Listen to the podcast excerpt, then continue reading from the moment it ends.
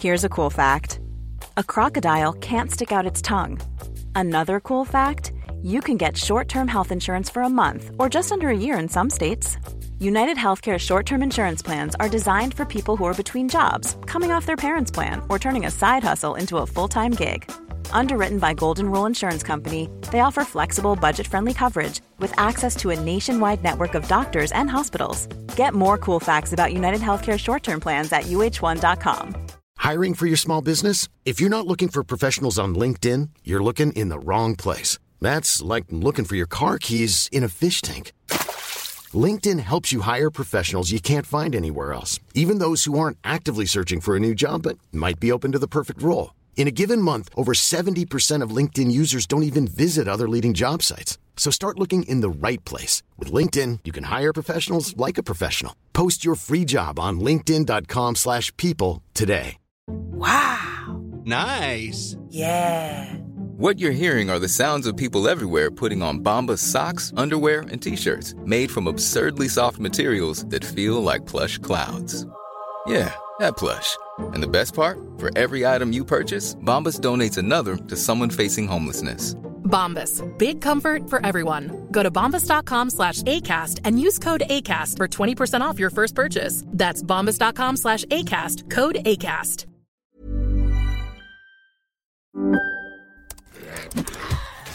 Wait, are you gaming? On a Chromebook? Yep. It's got a high res 120Hz display, plus this killer RGB keyboard. And I can access thousands of games anytime, anywhere. Stop playing. What? Get out of here. Huh? Yeah, I want you to stop playing and get out of here so I can game on that Chromebook. Got it. Discover the ultimate cloud gaming machine, a new kind of Chromebook.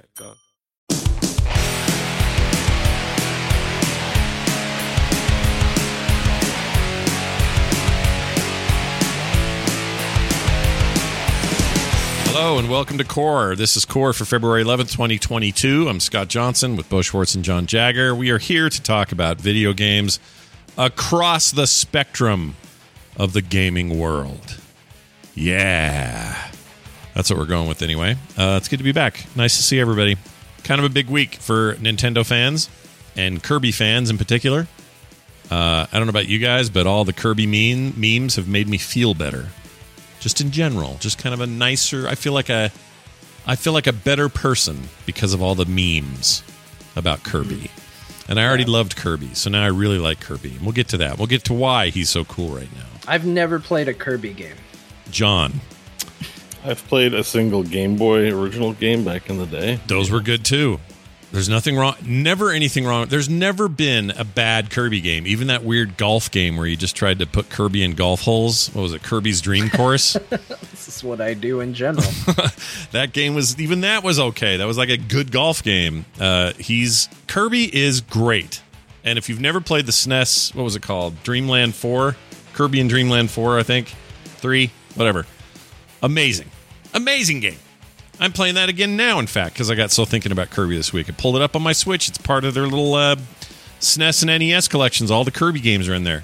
You should play Kirby. I can't believe John's never played Kirby. Never. Because here's the problem. Most of the time Kirby games come out near the end of the life cycle of a Nintendo system. And when I was a kid, I was a very much an early adopter. So when it was coming out on Game Boy, I was already, you know, moving on to whatever the next system was. I wasn't buying Game Boy games anymore. when That's it a was fair- coming out on the yeah. Super Nintendo, I was moving on to, you know, other systems at that point. Yeah. Um, so it it was just one of those things where I didn't, I never picked it up, and because I never went back. It's kind of like you in that way, Scott, where it's like, oh, because like, isn't that why you never played Last of Us Part Two? You're like, no, this game came out too late in the PlayStation Four cycle. I'm not doing it. It did bug me. Yeah, that was one of the reasons. I didn't like having to play a game that felt like like right now I would hate to be anybody who has to play Forbidden West when it comes out next week on a PlayStation 4. That would drive me crazy. That would drive me crazy. Even though I'm sure it's fine on there. I'm sure it's a fine experience and a well-made one and optimized for the platform. I have no doubt, but I would feel it would feel off to have to play a last gen piece of hardware again. I've always been that way, so I completely understand that. I'll just say this about Kirby. Uh he is delightful and wonderful. He's OP in Smash Brothers. and uh, he, you of all my friends are the most Kirby like. You remind me of Kirby. so you should you should be- Generally pinkish, uh, Have a big mouth. rotund, and I like to put things in my mouth. yeah you like to put stuff in your mouth that you don't actually digest, but somehow you become better for having them in your mouth. yes. Um, now My Kirby baby rocks. seems to think so too, if uh, how he plays in the playpen is any indication. So, it's one of those Nintendo characters that is so sickly cute that it's ends up being cr- almost cr- not creepy. I don't know how to describe this. The cuteness is, um, like this new game. It's set in like a post-apocalyptic looking, speaking of Last of Us, looking burned out city with no people in it, overgrowth, nature's come back, whatever. And you know he's rolling around in that world. It's just that's such a weird contrast yeah. that it that's what Kirby's all about. And he's also one of the most inventive characters in the history of of Nintendo or gaming, like platformers in general. Nobody's ever been quite as inventive as Kirby because everything he eats has the potential of changing what he can do. And they get real creative with that, even in the old NES stuff and Game Boy stuff. Like, Yeah, I'm watching a trailer and you can get car mouth. yeah, he's that's why he's Carby Uh, this vending week. mouth. He has Yeah. vending mouth where he can turn to a vending machine and shoot Yeah. soda cans at people. Yeah, and that made me I- laugh my head off. I don't remember what the term was. They gave it a name, like they're undigestibles or something like that, where it's like he can put it in his mouth, but he can't eat it, but Yeah. he can still control it and do stuff. What so do you call it? a Mouthful, car. a mouthful of something. Or, I think that's what it he is. has, he it's has like light bulb mouth. He's. Nash. Does, Nash does that. yeah, light bulb mouth. he eats a light bulb and then just shines through it. And this just looks delightful in every way, and I can't wait to play it. Um, we'll talk about that and a few other things that were announced right now. so, uh, Nintendo Direct this week, kind of a big one. Uh, they showed off. We'll get to uh, kind of all of it or bits and pieces of it, but uh, Chrono Cross re-release is in there, which I know John is out of his mind excited about. Probably this isn't coming John's just to the Switch. He's a chrono head. He is a Chrono Head. It's not coming just to that device though. That's coming to Game Pass on day one.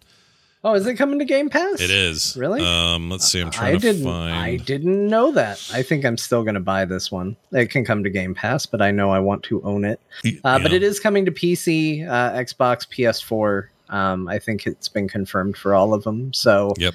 uh, I'm really excited for this. You know, it doesn't look like they've done much. Uh, it looks like you know you're getting your high res version of PlayStation One's you know textures and sprites. It's not Mhm. sprites, but Mhm. you know models, uh, which never looks good. Because I will stand by the statement that as much love as you might have for PlayStation era video games, I don't know if there's any era of video games where things look more butt than PlayStation. Like it was fine at the time, but that stuff you can doctor it up all you want. It, none of it looks very good anymore. yeah. Um, so I mean, it's there. It's going to be an upres way to play that game, which is all I really want. It has one of the best battle systems of any JRPG that has, has ever existed. The the combat system is so good. Um, storyline's pretty solid too. It's interesting. Um, it is not as direct a sequel to Chrono Trigger as people want, which is why people bash on it. Uh, also because it has a huge roster of characters. Yeah. Um, but the soundtrack is extremely good. So is the the gameplay system, and I'm I'm very excited. I'm I knew you would be. on Steam immediately. I heard about that and went, oh well, there goes John. John will have. yeah, that was that was it. I heard that that was the announcement, and I went, "Oh, okay. Well, Mhm. I am extremely excited, and I no longer care about anything else you try and tell me at this point. It's not going to get better." Uh, the other cool part about it, though, is it comes with a thing called Radical Dreamers, Mhm. uh, which is a text story adventure that came out only in Japan and was the original, like, kind of prototype sequel to Chrono Trigger. Oh, and it it never came out and it ended up forming the basis of the idea for what chrono cross is. It's a little bit more of uh it's a little it's got more allusions to chrono trigger than chrono cross ultimately would. Yeah. um but that has never been uh officially translated for the us so it's going to be a cool way to play that which uh, i've never played. So i'm i'm stoked i've been wanting a way to it's my go-to example when i criticize playstation's uh streaming play the classics service. Uh, I always Mm. say, hey, I want a way to play Chrono Cross, but I want a way to download it, not stream it. Mm. That's my go-to game, and now I'm not going to be able to do it anymore because they're finally putting it out, and I will no longer need to. You'll never that way. need to stream it again, John, ever. Yep. The rest of your life, uh, forget it. Streaming doesn't matter anymore. Bo, do you have any connection to that game at all? I've none to Chrono Cross. So I, no, I played Chrono Trigger a ton. That's a great game, but Yeah. uh, I never played any of the other Chrono games. Like I would have played a Chrono Trigger too. Uh, that wasn't in the carts. I guess yeah. I mean, this is Chrono close as, was close as you're going to get, I guess. just never, never, never opened a can. Yeah. Well, that Didn't can rent will, it. I, that can will be available for everybody. What was the date on that? I didn't see it. Uh, Uh, June something. June Like something. Seven weeks away. yeah. I don't know. It's a ways off, but uh, enjoy that. Um, so here's the other stuff that happened or came from this. The ones I'm most excited about uh, in a moment. But first, Xenoblade Chronicles Three coming in September. Sure, people like that series. I'm sure they're excited about Yeah. that. Uh, never did play any of them. I'm kind of curious about it. I guess very anime, but doesn't hasn't stopped me before. How about Splatoon Three? People are into that, so that's a thing. You'll be getting that. Looks like they're going more of a giving you a uh, PVE gameplay mode, uh, focused gameplay mode in it. So Yeah, and they that might the- be cool if you like Splatoon, but you don't want the multiplayer aspect. Yeah, and they had that in. Uh, thank you, hun. Sorry, my wife just brought me something. Um, Oh, I thought that- you were just giving me nice commentary on my delightful insight to Splatoon Three. Yeah, Thank yeah, you. You're welcome. You know, definitely. I really, Uh, but she, or uh, what was I gonna say? Not she. That's my wife. Uh, Spl- blah, Splatoon is very. Uh, the, the my favorite thing about two was the weird single player thing they included. It was cool. I forgot the name of it, but sounds like they're going to do more of that. I think that's a worthy thing. The paint and clean it up mechanic of those games is is kind of rad, and uh, I would I would happily play more of that. So that's good. I don't care about the multiplayer because it's just not that competitive in that game, but a lot of people love it. So watch for that coming. Um, what else? How about Wii Sports sequel in uh, the form of Nintendo Switch Sports? Hey, do you like Wii Sports? no. No. Okay. Well- no, you don't have any strong memories of like you know playing bowling with your friends or your family. No, I I do, but it was everybody had a Wii. I mean, like everybody had it and everybody did it. And it was that thing where you got it, you played it, and you were like, "Oh, this is cool. What a cool use of the technology." And then you went over uh, to grandma's house, and she had a Wii too because Nintendo did so good at selling those things to everybody. And all anybody wanted to do was play Wii Sports. And eventually, you learned how to game bowling because that was the only one anybody wanted to play yeah. and you just threw strike after strike after strike, and you're like, "Well, bowled another perfect game. This this game sure is fun." Yeah. And uh, I I don't know. I'm just I'm I'm sick of it. Like it was great at the time, but I am not excited to get back in and play sports mini games that uh, have already they they've been stale for a while. Well, let me let me ask you this: uh, the Wii or the sorry the the uh, what do you call those things? The the Joy Cons Mm-hmm. um, are vastly superior to anything the Wiimotes were doing. Like they're they actually do like one to one tracking, whereas the Yeah. Wiimotes were kind of faking it most of the time. So you know, there's some potential there for some real. Uh, I don't think I'm convincing you. No, no. I don't blame you. It's fine. I don't really I care am- about this the, either. the Wii was heavily marketed as look, you can work out with this. Like even family members of mine that would never touch a console got it because of the workout. At, you know, yeah. it's games, but it's working out. So like the stigma of video games was lessened by it, and so Mhm. people could feel they could purchase it. Sure. And I, I would be like, you know, this is a waste, but whatever. Enjoy your enjoy your Wii. Like it mostly collected dust uh, to anyone who had bought bought it. Right? Like they used it a couple times, thought it was awesome. You put your weight in, and yes, they had sports. Yeah, but this has a battle royale bowling mode. Well, let me also just uh, say I have a I quit Switch games Lite, if I and I have no intention on uh, getting a regular Switch to play Wii Sports. Oh yeah, no, it, that's the other thing. This is for people with the with the three part switch. That's it. Don't get this if you got a Lite like me and John. That's a terrible idea. That's the other reason I won't be getting this. Is there's no point in me doing it. But if you've got a switch connected to your TV and you're into this and you got kids, I think it's probably an, all- an all right deal. It's, it's not gonna it's not gonna happen for us.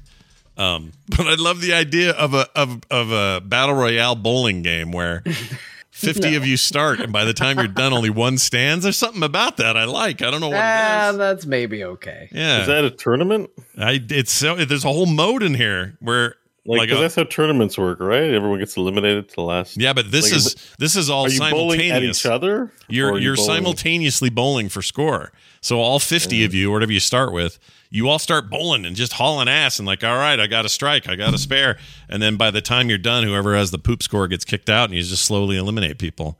I wonder how Kinda the people who programmed it feel about doing that. Like, you're the guy making battle royale bowling. Like, are you proud? Like, I'd you know, do you play. World of Warcraft? Going, man, I wish I was developing that game, but I'm developing this game. They're instead." gonna be. I, I, pff, I look. I think we're short shrifting this a little. I don't think it's our game for sure, like no question. But it's this is gonna be a big seller. They're gonna do. I just want to point out that when you said it's fun for if you have kids, park them in front of the TV and play, and sometimes I feel like a bit of a curmudgeon because when you said that in my head, I was like, I don't trust my kids in front of the TV playing this damn game.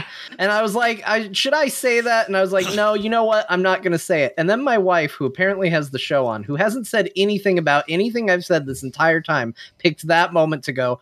I don't think I want to invite the possibility of throwing a remote into the TV. And clearly, Mm. we're on the same wavelength. There you go. So, no, that's good. yeah. That's how you know you found each other. The other thing is there's a in that video a lady straps a Wiimote or a, I keep saying Wiimote uh, strapped a, a Joy-Con to her leg, and then when she would mm-hmm. kick, it would track her kicking, which is kind of cool, mm-hmm. That is neat. but That is neat. a little weird, right? I don't know. Yes, it's all weird. Everything Nintendo does is weird. Yeah, It's it's why weird. they're wonderful, but also sometimes head scratch. Remember when they were like, guys, the future is now, and the future is cardboard. Yeah, yeah. What's going on with that?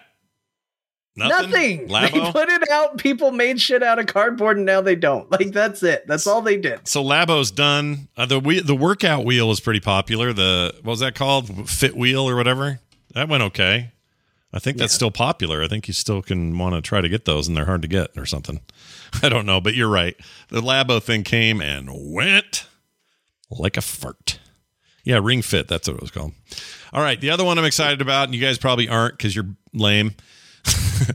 is uh, is uh, Mario Strikers Battle League. Uh, I loved the original Mario Strikers game. It's a soccer game with all the Mario people. It's one of those, you know, big roster of all your favorite. Yeah, this this looks cool. I, I won't have time to play it, but it looks very cool. Yeah, I love these games. Love this first. I love good. I like sports games that do stupid shit. Like I loved uh, when I was growing up, uh, or I wasn't growing up as in my early twenties, but the um, still grow. I was still growing up. Uh, I still am, sort in some ways. But um, the game I loved the most to play like this would have been Mutant League football and hockey. Both of those loved Oh those yeah, games, oh yeah.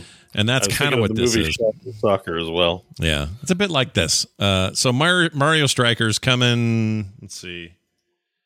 It's been 15 years since the 2007 Mario Strikers. Jeez Louise. Oh, has it been that long since Yeah. the last one? Jeez. the I, I always thought this was a cool like this is it's definitely a cool idea when you take sports and you put superpowers in it and Yeah. make it ridiculous. Like th- like this is I agree. yeah, we're not lame. It's Scott. No, I'm you're in. lame. Okay, you're Maybe in. John still is. I don't know, but I, I'm in. I'm in on this. Okay. Like, this is. I I, won't quit gaming if I have to play this. All very happy. to play it. no, I, I agree. I, I like this, but this is a this is a perfect example of why subscription based like to get access to games is a valuable thing because this is a game I would never buy. Hmm. I like it will never be high enough on my want not not as a family thing. to Like, what if you're to get purchased, Mm. but it's the kind of thing that I always wish like I knew somebody who had. But if your You know I family mean? liked it, Mhm. like if, if it was like the whole family sits down with four controllers and play, like it was pitched to you that way, like you didn't see yourself maybe consider they buying can it. Maybe buy it with their own damn money. Like that's kids- fine. kids have money? Sometimes if they're good. I love it. I love it. Well, it looks ridiculous, and I'm I'm all in. So bring that on. Um, what else we got here? No Man's I don't know Sky. anything about parenting, by the way. So No, you don't. No, I don't know. I think you have a natural inclination for parenting. I know that may sound weird, but I think you do.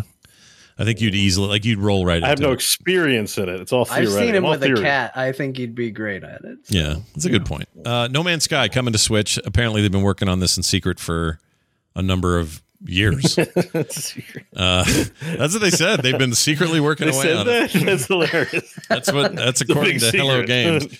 And it's um, I, I console. it's re- it's not one of these cloud things like when you buy Hitman on the Switch, you're playing a cloud version of it. This is like actual actual No Man's Sky. I'm sure there's a drop in fidelity, but if these screenshots are be to be believed, this looks fine. What is it? Is it sorry when you say class? Not the crossplay on the main server, like you. Uh, oh, it may be crossplay. I don't know about that. What I mean is it's not a um, so so if you wanted to buy Control on Switch, you're not buying a downloaded game. You are buying access to a cloud version. Think of it as like a one-off Stadia purchase on the Switch. Okay. And there's a bunch of games like that on the Switch right now. Um, Hitman 3's like that uh, or whatever. So when I heard about this, I thought, oh, is that what they're going to do here? No, this is like full on No Man's Sky on on your hard drive or whatever the equivalent it is. Your Or SD on the card. go, I guess. Yeah. Like, I wonder how they. wait, this is an always run. online game, I think, right? Oh no, you can play it offline. Yeah, you can play it offline, sure. Yeah, yeah, you think you can? I think it looks pretty good. I've, Yeah, I'm surprised. Yeah. Like it, this game doesn't always run great on my PC. Yeah. so it makes me wonder how it's running on the Switch. yeah, I'd like to. When reviews come out, I'll be very interested because I wouldn't mind having something like this in bed, chilling, playing. No man, I would. This could be a thing I could get really sucked into on the portable, uh, especially if they do cross save. Because I think right now, can I? I can cross save PC back over to console and that sort of stuff. I think it's a little weird about it because I know we had some trouble with uh, Steam versus the Xbox Game Pass version, like PC Game Pass version. Yeah, there's there- some like friending remember. was definitely very weird. and, yeah, like, there, there was something stuff. weird there. You're right. I don't remember what it was though, but it was something like that. 'Cause Um, we, we played a bunch of multiplayer uh, in, in that, and I think Crofton had this the Game Pass version, and we couldn't we couldn't add him to our friends list to save our life. It was really awkward getting it all going. Yeah, that makes sense. Uh, so it might be that you're playing the same world, but the friend list might be a problem. John, you like those uh, Fire Emblem games? You got one I of the, do. one of those coming. Fire Emblem Warriors, Three Hopes. No, Yeah, 'cause Yeah. this is this looks like a Dynasty Warriors game. This doesn't Oh. look Yeah, like a Fire is- Emblem game. I Oh. like Fire Emblem. I don't like Dynasty Warriors. uh, And it's not a mainland. This is not a mainline um, franchise game. wait. So it's not even turn based. No, this is uh, it's Dynasty Warriors. Boo. Yeah, Boo. It's- yeah, yes. Boo this game. Yeah, forget that. I mean, It's fine. It's for some people. Dynasty Warriors 2 was the first game I bought for my PlayStation 2, and I sunk many an hour into it. And it's still the same game today that it was back then, but it's it's fine. now that you say this, I hadn't actually seen the video, and now I'm seeing it. It's straight up Dynasty Warriors. Yeah, I'm anno- I'm annoyed. All right, now I'm I did play the Dragon Quest version of Dynasty Warriors though, so I'm a bit of a hypocrite. Yeah, but you, but because, but no, you're a true fanboy. You love that. You love that. So why wouldn't you Yeah. play that? Of course you yeah, would. that's true. All right, now um, we'll get into something I'll be a little more excited about. All I right. still probably am not going to buy it. I am straight up, dude. This is a day one purchase for me. I'm gonna get Advance Wars one and two reboot camp the minute it's available to me because I love Advance Wars. Like I have serious, serious love for the Advance Wars series. And oh wait, this is the wrong video again. Yeah. Why is it playing twice? Sorry. Fire Emblem. Sorry, everybody. Fire Emblem can eat a turd. But why don't you like Fire Emblem then? Oh, I Because like it. Fire I Emblem like and it. Advance Wars are the same game. I like it. I don't like the anime tropes, and I don't like how self serious it is. Um, Oh, okay. I like I like the goofball nature of uh, Advance Wars a lot. And See, that's I, I do too. Let me be clear up front. I like Advance Wars. I I thought this series was great. But it always seemed a little weird to me how funny tongue in cheek these people were. They're like, oh, we're just out here having fun. All right, send our tanks and go blow up their entire army and their units. And you're like, we're killing everybody. Like we're Yeah, we're it's the way developing kids. nukes and blowing stuff up, and we're just all having a great time But doing it's the it. way kids play. You know, it's like it takes that approach, the kid filter. Because like when I was a kid, my friend Steve uh, Bailey, uh, shout out to Steve, he likes video games still. We'd play guns. So we Yeah. just have toy guns, and the name of the game was Guns, and we just we we killed like 500 people in an afternoon. Like we just ran away, and it's like that kid imagination. We're like the bomb's gonna blow up, and then we try to to run away and do the slow motion dive. And to me, what I see here is like it's the kid take on war, not the actual depra- depravity of. war.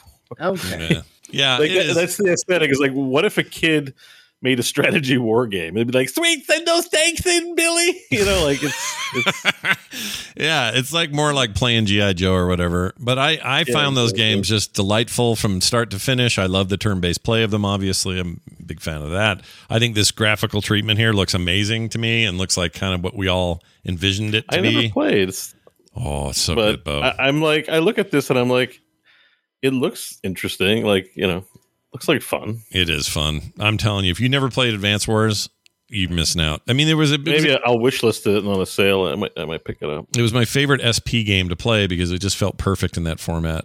Um, Like, do you don't do you think this will be a well an eighty dollar Canadian Nintendo thing? oh, that's Like a good question. games? I don't know. Because like this is not. I'm not buying it for eighty dollars. I mean, if they don't But it's an it's a it's a Nintendo. It'll be a Nintendo game, right? Yeah, but it shouldn't be full price. Although they do still charge. It will be full price.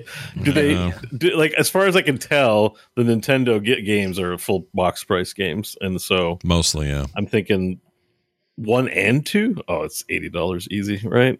Maybe it's not them though, uh, because I don't remember this being Nintendo's product. I mean, Nintendo. I guess Metroid Dread was technically not Nintendo; it was Mercury Steam, right? But it, it on the store, it's Nintendo. yeah, Like, but Nintendo for me, it owns. Yeah, Nintendo. and Nintendo owns the you know the IP, so it's it's as good as theirs. It's, it's probably going to be a Nintendo. you're probably right. I'd like to. I wish I could argue it. I can't. You're probably right, and it pisses me off because I, I mean, if there was a trial, like if there was a trial and I played it and I was like, "Holy shit!" yeah, I- right. I, would definitely give this a try. I like strategy games. Yeah, if you played it and went- yeah, if you played it and went, ooh, XCOM level addiction here, then sure, maybe it's worth it to you. But because I think this looks really cool, and because I never played it, it would be a fresh experience for me. So Yep. um, fresh is So I good. had such a crazy crush on the lady in this game. This is like one of my first cartoon What? character crushes. Yeah, I don't know why. Just The did- which one? Lady. was The original the one with Can the have green with the green headband and the green pants. And I actually just to be just to be safe, I went What's her through and did the math to find out how old I was at the time to see how weird this like weird crush Yeah, was. I don't know. this is like I just remember oh thinking that I just 02? remember really liking the the You can have crushes on people girl. as a kid. well, Sure. cartoon It's- people. when you're an adult, you don't want the, the other way is not good, but that way is fine. If you're Well, kid, that's what I was checking, though. I was making sure I was young enough for it to be okay. Yeah, were you? So how old were you when you had a crush on Green Pants? Oh, Lady? because that character's a kid in the game. kinda. No, no. Kinda. Well, maybe. I don't know. She looks twelve. Look at her standing there. Well, I was 17, so it, was, it wasn't it wasn't okay for either Yeah, one. Yeah, that sounds okay to me. You're good. Uh, Now, whatever whatever was happening in my No mind one- was no illegal have a problem across the that. board, so No, it's fine. I'm glad you checked that. Uh, you- you're right. so No one glad you've decided to frame this with this right next to my head. Thank yeah, no problem. no problem. John's first waifu. yeah, Yeah. she's the one. Um, nah, she's she's fine. Whatever. She's He's fine. She's getting the work done. She's getting it done. That's all that matters. Hey, you Oh, could have been worse. There. Oh, jeez. Bo, it could have been, or John, it could have been worse. You could have, you could have told me this was the guy that you have a crush on. There he is, right there. See him? Do you Which get a- guy? get Oh my guy? gosh, who's this? I don't know. Someone Is he in, one of the generals? yeah, he's someone in Advance Wars. I don't know who. Oh, oh man. dude, that's a handsome hunk of meat. There. I That forget. guy's My memory is that could not afford a new shirt. the, I mean, the, He's- he's the, it's like looking in a mirror without the- the, long hair, basically. the value here is that it's both the first and second games in one package, and so I could see them charging a premium for it. You know, like a normal full price game for two games. That's that's not that bad. Um, Well, it's Nintendo. You just you just accept it. You know, it's like Blizzard, right? You know? You do what you do. People often complain their games are very expensive for being old, and I'd be like, "Hey, you want quality? You pay. you pay, You pay You for pay- quality." You pay through the nose, is what you do. Uh, this Kirby game, let's talk about it for a second. This is the one I'm most excited about. Um, by the way, that's called mouthful mode when he's in the when you get the car. Um, so if you haven't seen That this trailer, like dinner time for me. do do yourselves a favor at home if you haven't seen the trailer yet go watch it it's amazing kirby eats a car and then becomes the car and now there's carby memes and it's amazing people are putting carby in everything i love it so much Oh, there was that. Are we moving on? Because there's a few other things. oh no there's a ton in here he uh Okay. i laughed out loud when kirby becomes a uh a drink machine and starts shooting cans of juice at Yeah, the vending machine looked awesome. Yeah. that was my favorite And the looks light like bulb was good. looks like there's a bunch of like environmental puzzles that you'll solve by becoming a chairlift or a you know whatever some kind other kind of hardware um, for whatever period of time you need to. And the great thing about the old Kirby games, and I'm sure it'll be true here, is that even though you turn into stuff, if you get knocked out of the thing you were turned into for some period of time, it's okay because Kirby on his own with his built-in abilities is still pretty great. It's just that these things may give you, you know, a brief advantage because you're in a certain area that, you know, the drink machine's going to kill a bunch of dudes for you or whatever. Like there's there's advantages to being the things that he becomes, but for the most part even just strain, you know, regular old Kirby can do some shit. And uh I don't know. I think this looks just delightful and Like I can't wait He's to play. it. aged really well as computer graphics have gotten better. Like, Oh, really sucking well. ability looks badass, and you know before it was just JPEGs. But like I find, you know, like Mario arguably looks a little worse with each tech graphical advancement. You know, you're always like, okay, but Kirby looks awesome. This yeah, looks awesome. he really does. I'm very excited. And the cuteness, do not let it fool you if you're an adult man like me or lady. Uh, this is meant for you. You think it isn't, but it is. Kirby's meant for everyone. Kirby is in your heart. Kirby's in your soul. Kirby is life. All right, moving on. Yeah.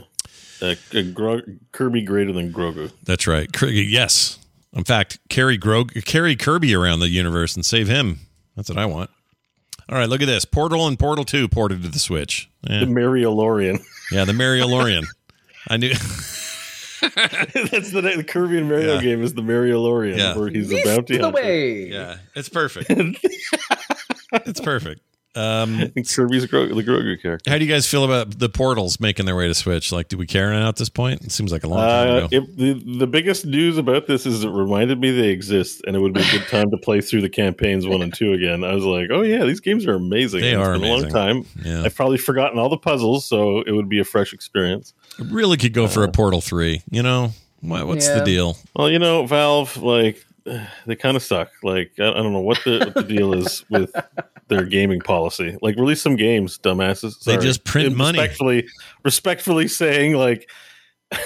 you make great games. Like, just make one once in a while that isn't uh, freaking Counter Strike or Dota. Like, Mm-hmm. that's a one of these. Yeah.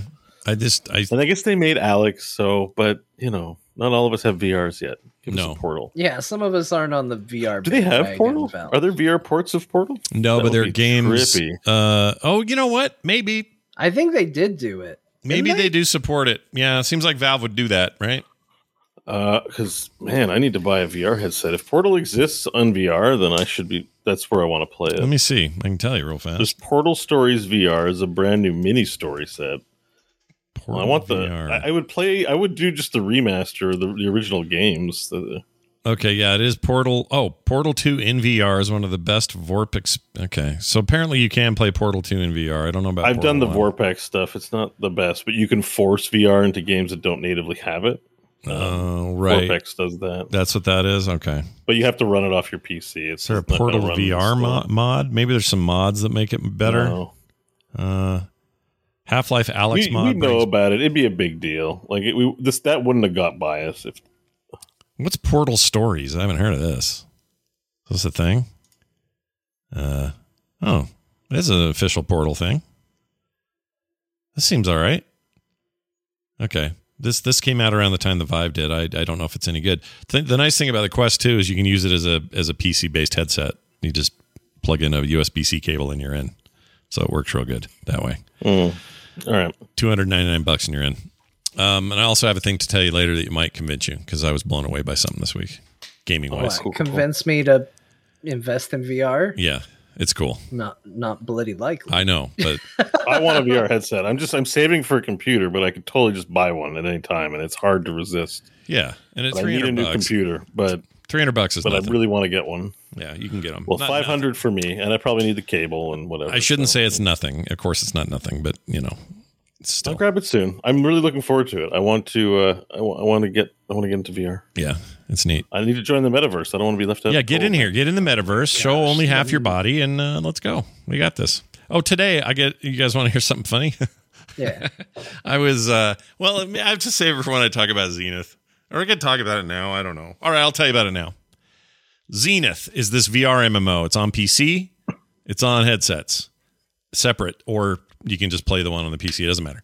Anyway, the point is, it's a VR. It's a VR based MMO, and I mean truly one. You got a big character sheet, and this helmet's better than the one I have on. Swap them, and it shows in the world my new helmet, and and here are these better shoulder pads, and check out my awesome new gloves and my new gun or whatever. Um, it's kind of this weird fantasy sci-fi crossover in terms of setting. And you get quests and you go do them and you shoot shit and use spells and do all the things you do and you have inventory. And when i pick up loot i grab it and put it behind my shoulder as if i have a bag there and it takes it. Now it's in my bag. Um it's it is it is an mmo this thing. And you can see your legs so there's no like cutting people off at the waist. It's just like full avatars out there running around with their armor on. And uh it's very cool. I spent a ton of time in there. Got to level eight or nine so far. And you can climb walls and you do it by just like gripping walls with the controllers and and getting up in high trees and stuff where there's like loot up there. You fight there are uh, uh, what do you call it? Um, events. So like suddenly there's an event popping off down in the down in some field so you go down there and a bunch of players kill a, a bunch of waves of bad guys and then a boss and then get a bunch of loot for it. You can fly in the game.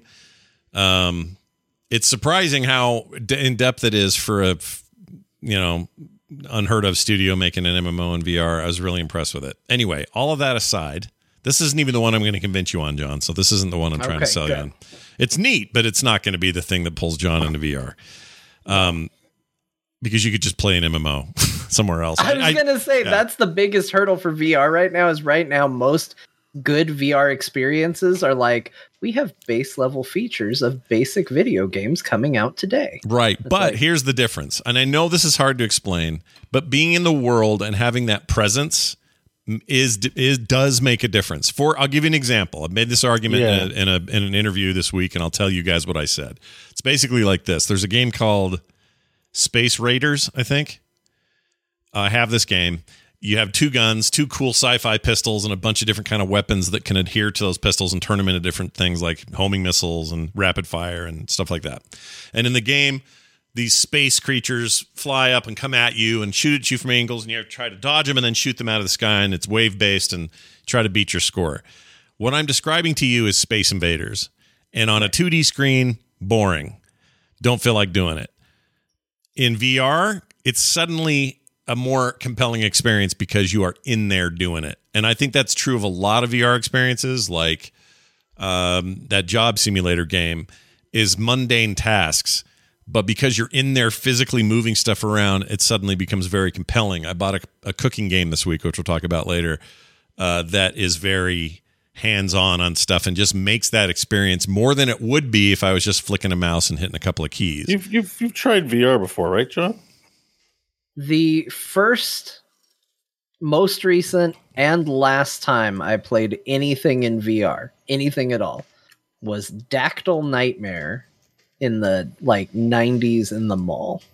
In the nineties. 90s. Yes. Okay, that doesn't count. So I haven't. So, so- I haven't. Basically, I haven't experienced the new wave of VR, which yes does color my vast opinion of VR is dumb. Yeah, so Um, I think that I think that, that Scott thinks because I struggle with how to describe this as well. No video does it justice. You, you can't. You will not watch any video of any VR and get a sense of what makes it special No. the way Scott's trying to describe it. yeah. It G- messes with your brain. It's it's almost think about it like um because things have depth very believably, it messes with your brain in like a pleasant way, but like you can't watch a screen and understand like the feeling you get in that world. Like you know, like sometimes like I I just feel like like and we're such a streaming culture too where we see other people play it like you can't play VR and translate the experience of the person playing to watching like Yeah. you know so it's it's just like it's one of those things that you do have to like I mean not buy one and try it but Experience it. before really judging you've got to like really play a few experiences and get that feeling of like holy crap it feels like there's something physical in front of me but there's nothing and my brain is tricked Yeah, that's fair because I, I will yeah. say this like yeah i'm kind of i'm not joking it is true but like i'm kind of memeing a little bit with the last thing i played was dactyl nightmare that is true. That's what i I- still remember playing it because it was back then in the 90s a transformative experience for me as you know rudimentary as that was back in the day mm-hmm. like as ugly as it was i still remember that to this day. So i i firmly believe that if i got into vr uh, like i'd probably be in i am willing to admit that most of my being a curmudgeon about vr is is two things one uh, is I'm not invited to the party, so I'm going to be a stick in the mud because I can't I can't afford to be. Like Right, there's a right. buy-in, you know, and uh, I so I don't get to do it, so I'm going to be mad about it. Like I 100% I own it. I that's how it is. Uh, the other is like the whole metaverse thing, which I think is separate. I think there's there's a, a problem which is we're starting to conflate metaverse to be, mean the same thing as VR. Like not us necessarily, but Yeah, like in general, it's not us. it feels like when people talk about metaverse, people are all of a sudden like, I don't like VR, and it's like, well, these are two uh, different things. hmm Um, oh, my wife just pointed out that, that I'm totally lying. I did do VR recently. Um, Met- Met- Metaverse, Metaverse is a But- TV show.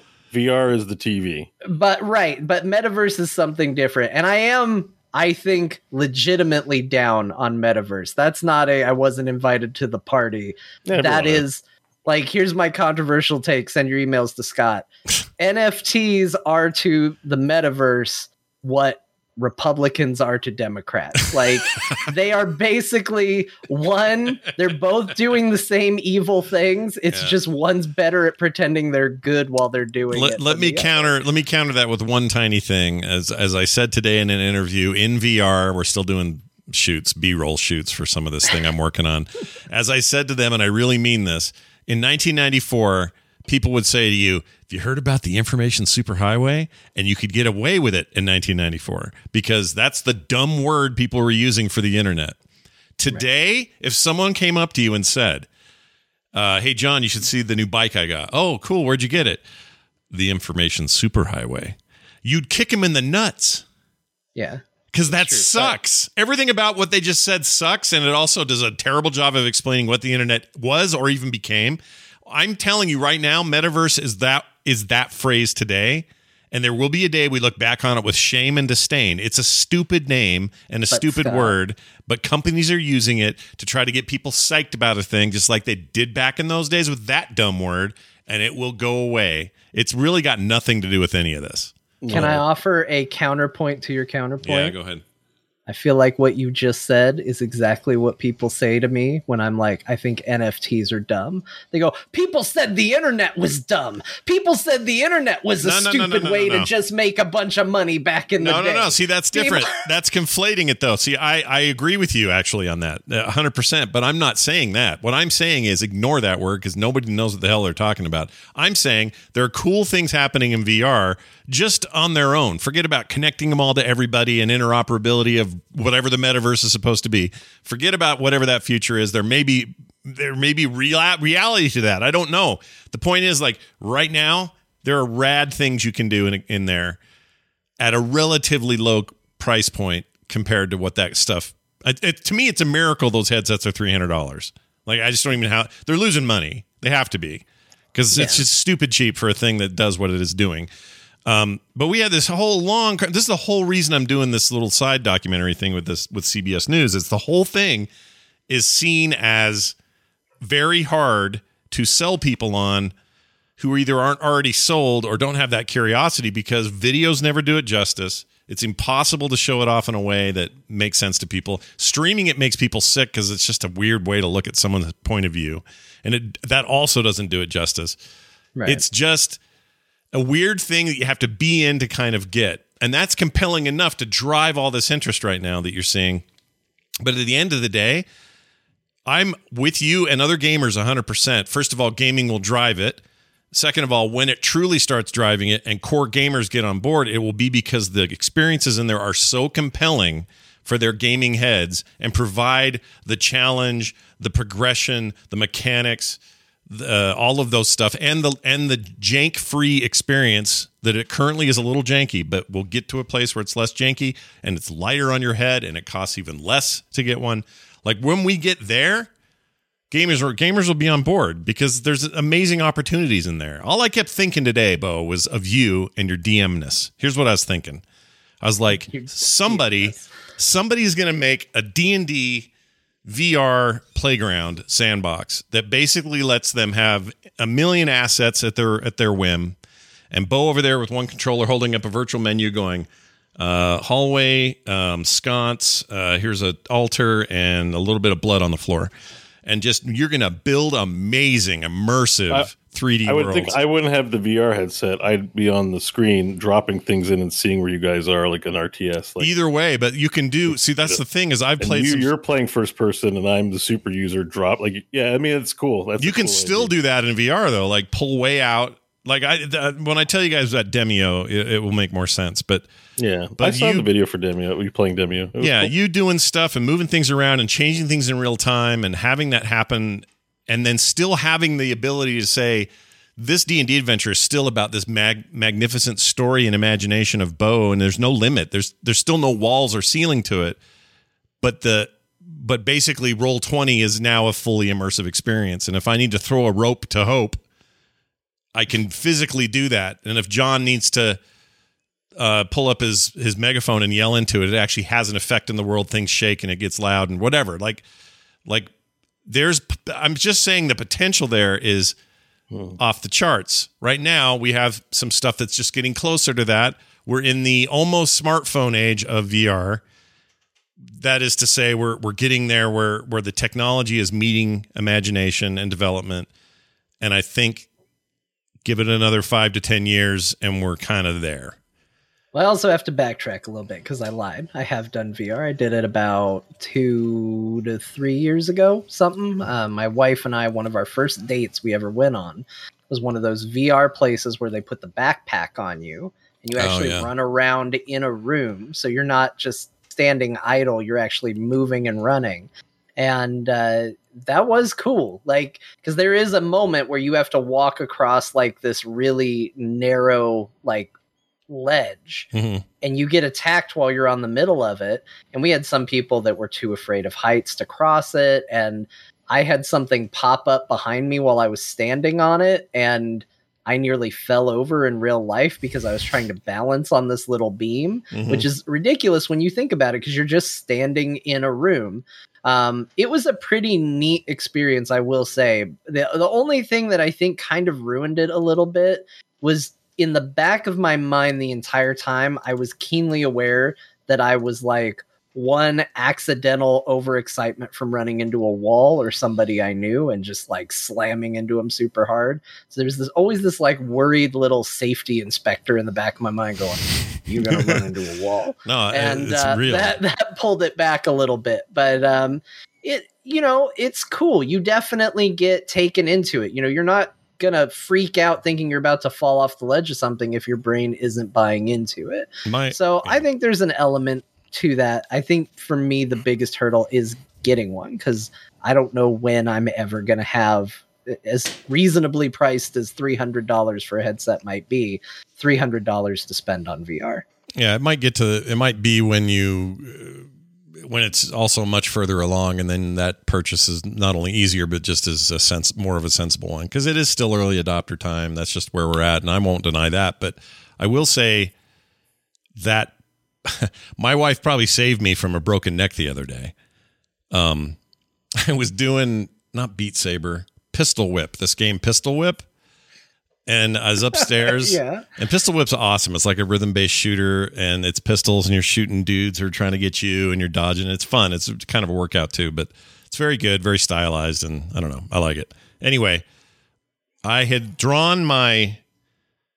Uh, oh no, I I decided not to draw my space. You know, ma- making my my big my wall my borders. Instead, I just made a stand still and do it as if you were sitting kind of mode. You can do that and it's all inside out tracking so you don't need trackers or anything in the house it's just the headset but when you do that and you play something as rigorous as pistol whip you do move more than you thought you did and you start kind of scooching out of frame. Now it does warn you when you're out of the ring or whatever, but in the midst of all that fighting, I'm not paying attention to the warnings, and my I suddenly feel this grab on my arm, like she goes, "Honey," and she's like yanking me. I'm like, "What? What's the matter?" And I pull the headset off.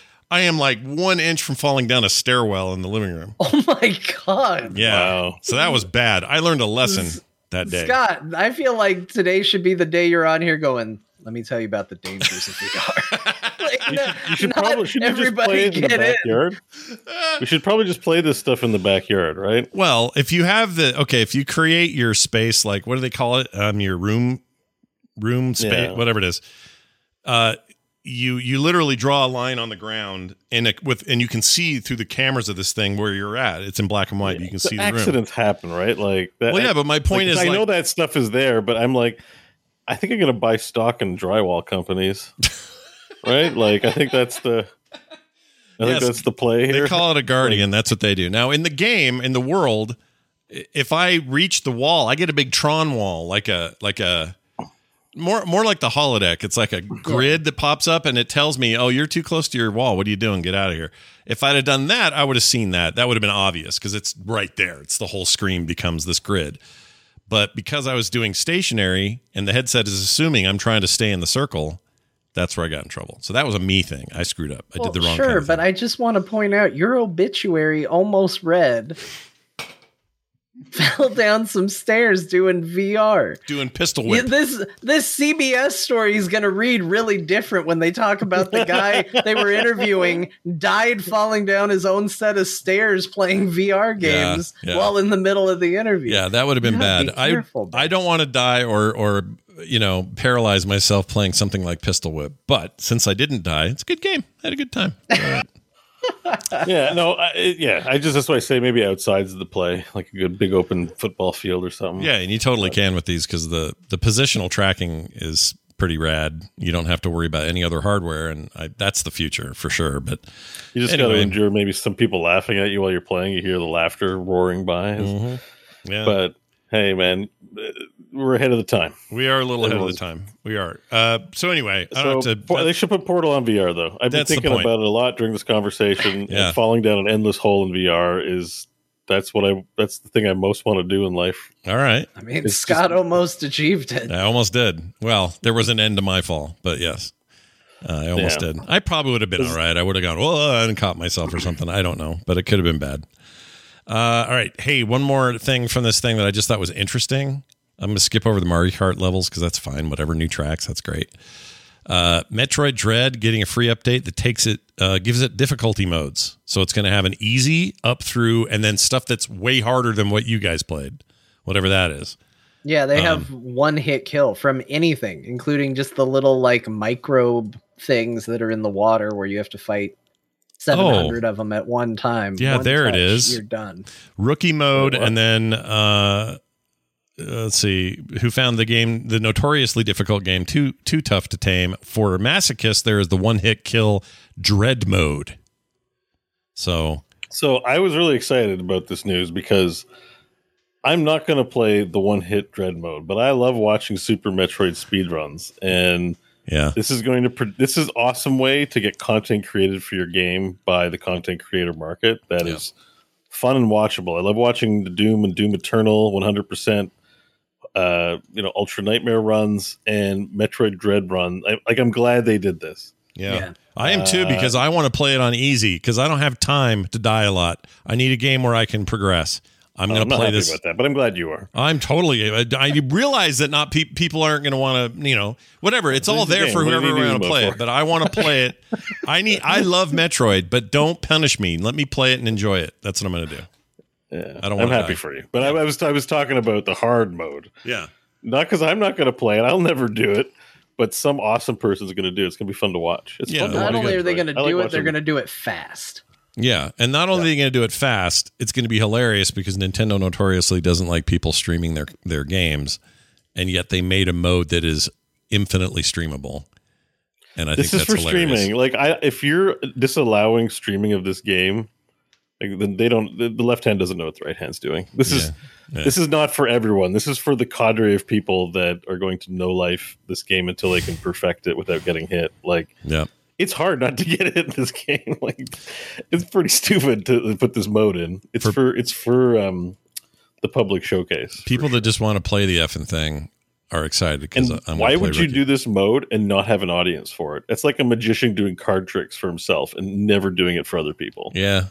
Like, right. He just loves card tricks so much, he's just going to do it in the mirror and never show another person. Like, Mhm. why am I running this if not for the benefit of a community or others? Like, yeah, this is true. That's what this is for. So.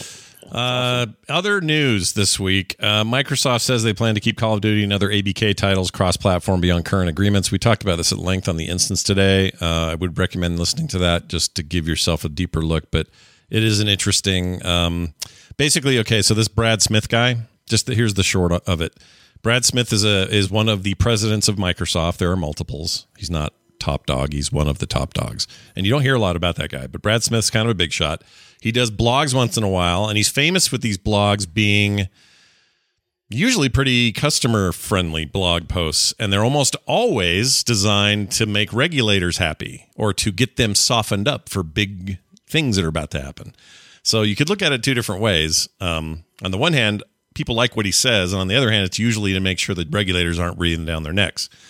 Uh, this is definitely one of those. It was basically like, hey, this thing's coming up. It's going to be a big deal. We really want to push this through. Literally, the title of the article or of the thing was like, helping push through regulation, something, something. Like they're not even hiding the fact that they're trying to soften up Right. regulators. They're like, yeah, we're saying this so that nobody gets mad at us. Yeah. So there's that. And then he made a bunch of statements in there, one of which was we plan on putting this on or Call of Duty continuing to have it on well past the contracts. We want to continue to put it on PlayStation for as long as PlayStation will have us. And same goes for Nintendo. If they'll let us do more Call of Duty content on Nintendo's platforms, we will. Uh, like in a heartbeat, we'll do it. And that made me think that they probably mean the mobile free to play version of Call of Duty is very, very popular and, and the biggest moneymaker of the Call of Duty franchise, whether people like it or not. Um, I think they would love to see that on a Switch as well, given the install base. Anyway, that's basically the the gist of that whole thing is they they you know they want this to sail through both EU and American regulation and and get the deal done and they said a lot of stuff that's very sort of we just want everyone to play everywhere and you know stuff that basically just uh, uh, telling people that don't think this is us suddenly going well we're going to jam call of duty forever on our xbox machine and we're going to own it. First of all that would get them in trouble to talk like that. But second of all it would actually be stupid for microsoft not to continue playstation development if they the, the part of the reason this thing is as valuable as it is is because there's already revenue and it's happening now. Like you don't just piss that away. You want to keep that going along with everything else you're going to do. So so I don't know why people were worried about that in the first place. It was never going to change. They're, and, and now they've said as much. So whether they stick to that or whether the whether that helps soften the blow when it comes to regulation, I don't know, but we'll see. Any thoughts, comments, additions? No, I agree. I don't know why they'd stop doing that. Wouldn't make Yeah, sense. I, I can mean, see for a game like Elder Scrolls, but like Call of Duty. Yeah. It's only the world's biggest shooter franchise in the history of the planet. You make it an exclusive if you think it's going to drive more people to your console, then you will make money by putting it on all consoles. That's when you do an exclusive, and that's certainly not Call of Duty. No. Um. I think the more interesting thing is, you know, they're saying we want to look at the rest of the Activision Blizzard catalog and see what else we can bring to multiple consoles. And, you know, I think immediately that becomes a, a more interesting idea of, well, what are they going to take some games that are maybe PC only and make them console versions of it? And, you know, where are those going to go? What you Mhm. might see is that the Microsoft X PC version may have access to a mode or two not available on PlayStation. Possible. That's an interesting crossplay take. Issues. So, Yeah. like, yes, Call of Duty, uh, you know, uh, Burrito Island is. is Call of Duty Burrito Island. Burrito uh, Island. The, the campaign is available to everyone. I'll play Burrito multi- Island. And deathmatch is available to everyone. But if you want burrito mode, yeah. it's only available on the Microsoft platform. Yeah. They uh So it's- there's some confusion in the chat. They say, well, they did this with Halo. Why won't they do it again? They didn't do it with Halo. They bought Halo when it wasn't even done yet. So so Bungie was working on a Mac game, okay, called Halo, and hmm. because they were doing nothing but Mac development at that time, and Microsoft swooped in for their new console and said, "We want this to become a platform thing for us, so we're we're buying this, and we'll give you all the money in the world to make it. We're not buying Bungie, but we're buying Halo, the IP." And they did, so it became Xbox exclusive. Was no longer going to come out on the Mac, but it never did in the first place. Is my point. Right. And That's also not going the back to what I said, that is a case of if we buy this and make it the landmark thing on our platform that we're trying to get interest in, we expect and hope it will make us more money than putting this game out just on Mac. Right. Plus, Like- that was a exact. That's even a better. Your your use case is even better back then. But also back then, it was a whole different war. Like this, this was that was a war of let's put new hardware on the market and try to steal back from Sony, Nintendo, Sega, and everybody else. And it's not the same as now. The future's in services. It's not in who has the hardware anymore. And they know that, and they're that's why they're doing this. They're shoring up all of the talent in the planet, it seems, but they don't really care. I mean, they- they would if it if it meant, oh, well, if we do it here exclusively, this will sell six billion Xboxes. Well, yeah, they would, but it's not going to. It's already a. It's that genie's out of the bottle. Call of Duty exists everywhere already. You don't pull that back in, and they won't. I believe them when they say this. So. And it, it's a case of because you know I saw the comment earlier of you know I'm not saying I doubt them, but it's you know you don't necessarily have to take them at their word, or I don't take them at their word. Sure, they can do whatever they want. Is it going to look bad if they tell all the regulatory committees, yeah, we're going to keep it going past our agreements, we're going to do it, and then they don't do it? Yeah, it probably wouldn't go super great for them. So I would expect them to stand by it but we have more them stating their intent whether you want to believe them or not is more information than we had when they didn't state their intent right? Yeah, a lot so more. take whatever you hear with whatever grain of salt you want but at the end of the day before we knew that they were going to honor agreements because contractually they're obligated to and they said they were going to. Now they're coming out and they're saying we're going to extend it beyond that. So that's what we're reporting. They're going to extend it beyond that. If that's a bridge too far for you uh, okay, you don't have to believe it. That's the new information we have. Yeah. And also common sense, which is Call of Duty is going to continue to come out everywhere. Yeah. Why why wouldn't it? Of course it will. Same thing with Minecraft, by the way. I don't know if anyone noticed, but they didn't make that exclusive. If anything, Yeah. they made it more available on more platforms and never really messed with the core formula. Like they It wasn't even on Game Pass for a long time. It only recently came to Game Pass and they've owned it forever. Not ever, but a long time. Yeah, yeah. So that's a that's probably a better comparison. The Halo thing, I just don't think it tracks given the time we're in now. Um, all right, let's uh, move on to uh, the next thing. Oh, Lost Ark launch. We're going to talk about Lost Ark later in the games we played, but for now, it's important to note that it was But kind of it is a, it is official Lost Ark uh, International Lost Ark Day. So uh, It is. Literally, we're doing the show and withholding our ability, the three of us, to actually play Lost Ark. Look at the sacrifices we're making, It's a- everybody. it's a big day. It, it, I, I've waited for this. I've talked about Lost Ark on the show years ago. I've been waiting many years for Lost Ark. yeah. If yesterday I hadn't had, uh, where is it? Diarrhea. If I hadn't had that yesterday, we would be playing now You because we would have had almost the show. uh, anyway, this is out, and Steam uh, crashed a little bit earlier today because of some problems there. What was the deal there, John? They released something too no, early? Or? Steam Steam crashed for the uh, or Steam had hiccups for the early release. Uh, Yeah. Today, it seems like they themselves are having technical issues for the Oh. free to play release. The game uh, only just became playable. I don't know if it still is, but servers Should went up right playable, around yeah. the time we started the show. Yeah, I, I logged in five minutes before the show and went, damn it, I have to do a podcast now. Oh, it was uh, it was supposed to be up at I think nine Pacific today, and it's been it's been down. Yeah, it's been day. it's been delayed. Like the, like the game's been launched like launched for people who bought in, and so it's the servers were just supposed to go down for maintenance to you know because to prepare for launch, but then uh, it turned into like ten hours, like or ten hours overdue. And you know it's MMO launch day.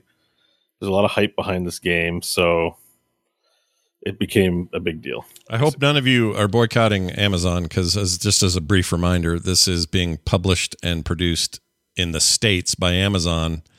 Basically, that just means they you know brought it over, did a mean, localization and all of that. But they also run the servers for this. So if you're having server trouble, it's AWS again, and I don't know what to tell you. I think it's I think it's programming and stuff on their part. I, I really don't. I mean, we don't know what the real story is, obviously, but it seems like you know sometimes servers go down and they're supposed to go back up. And there was a bug at one point in the day where people logged in and their characters weren't there. So I think I think the software itself was not working properly.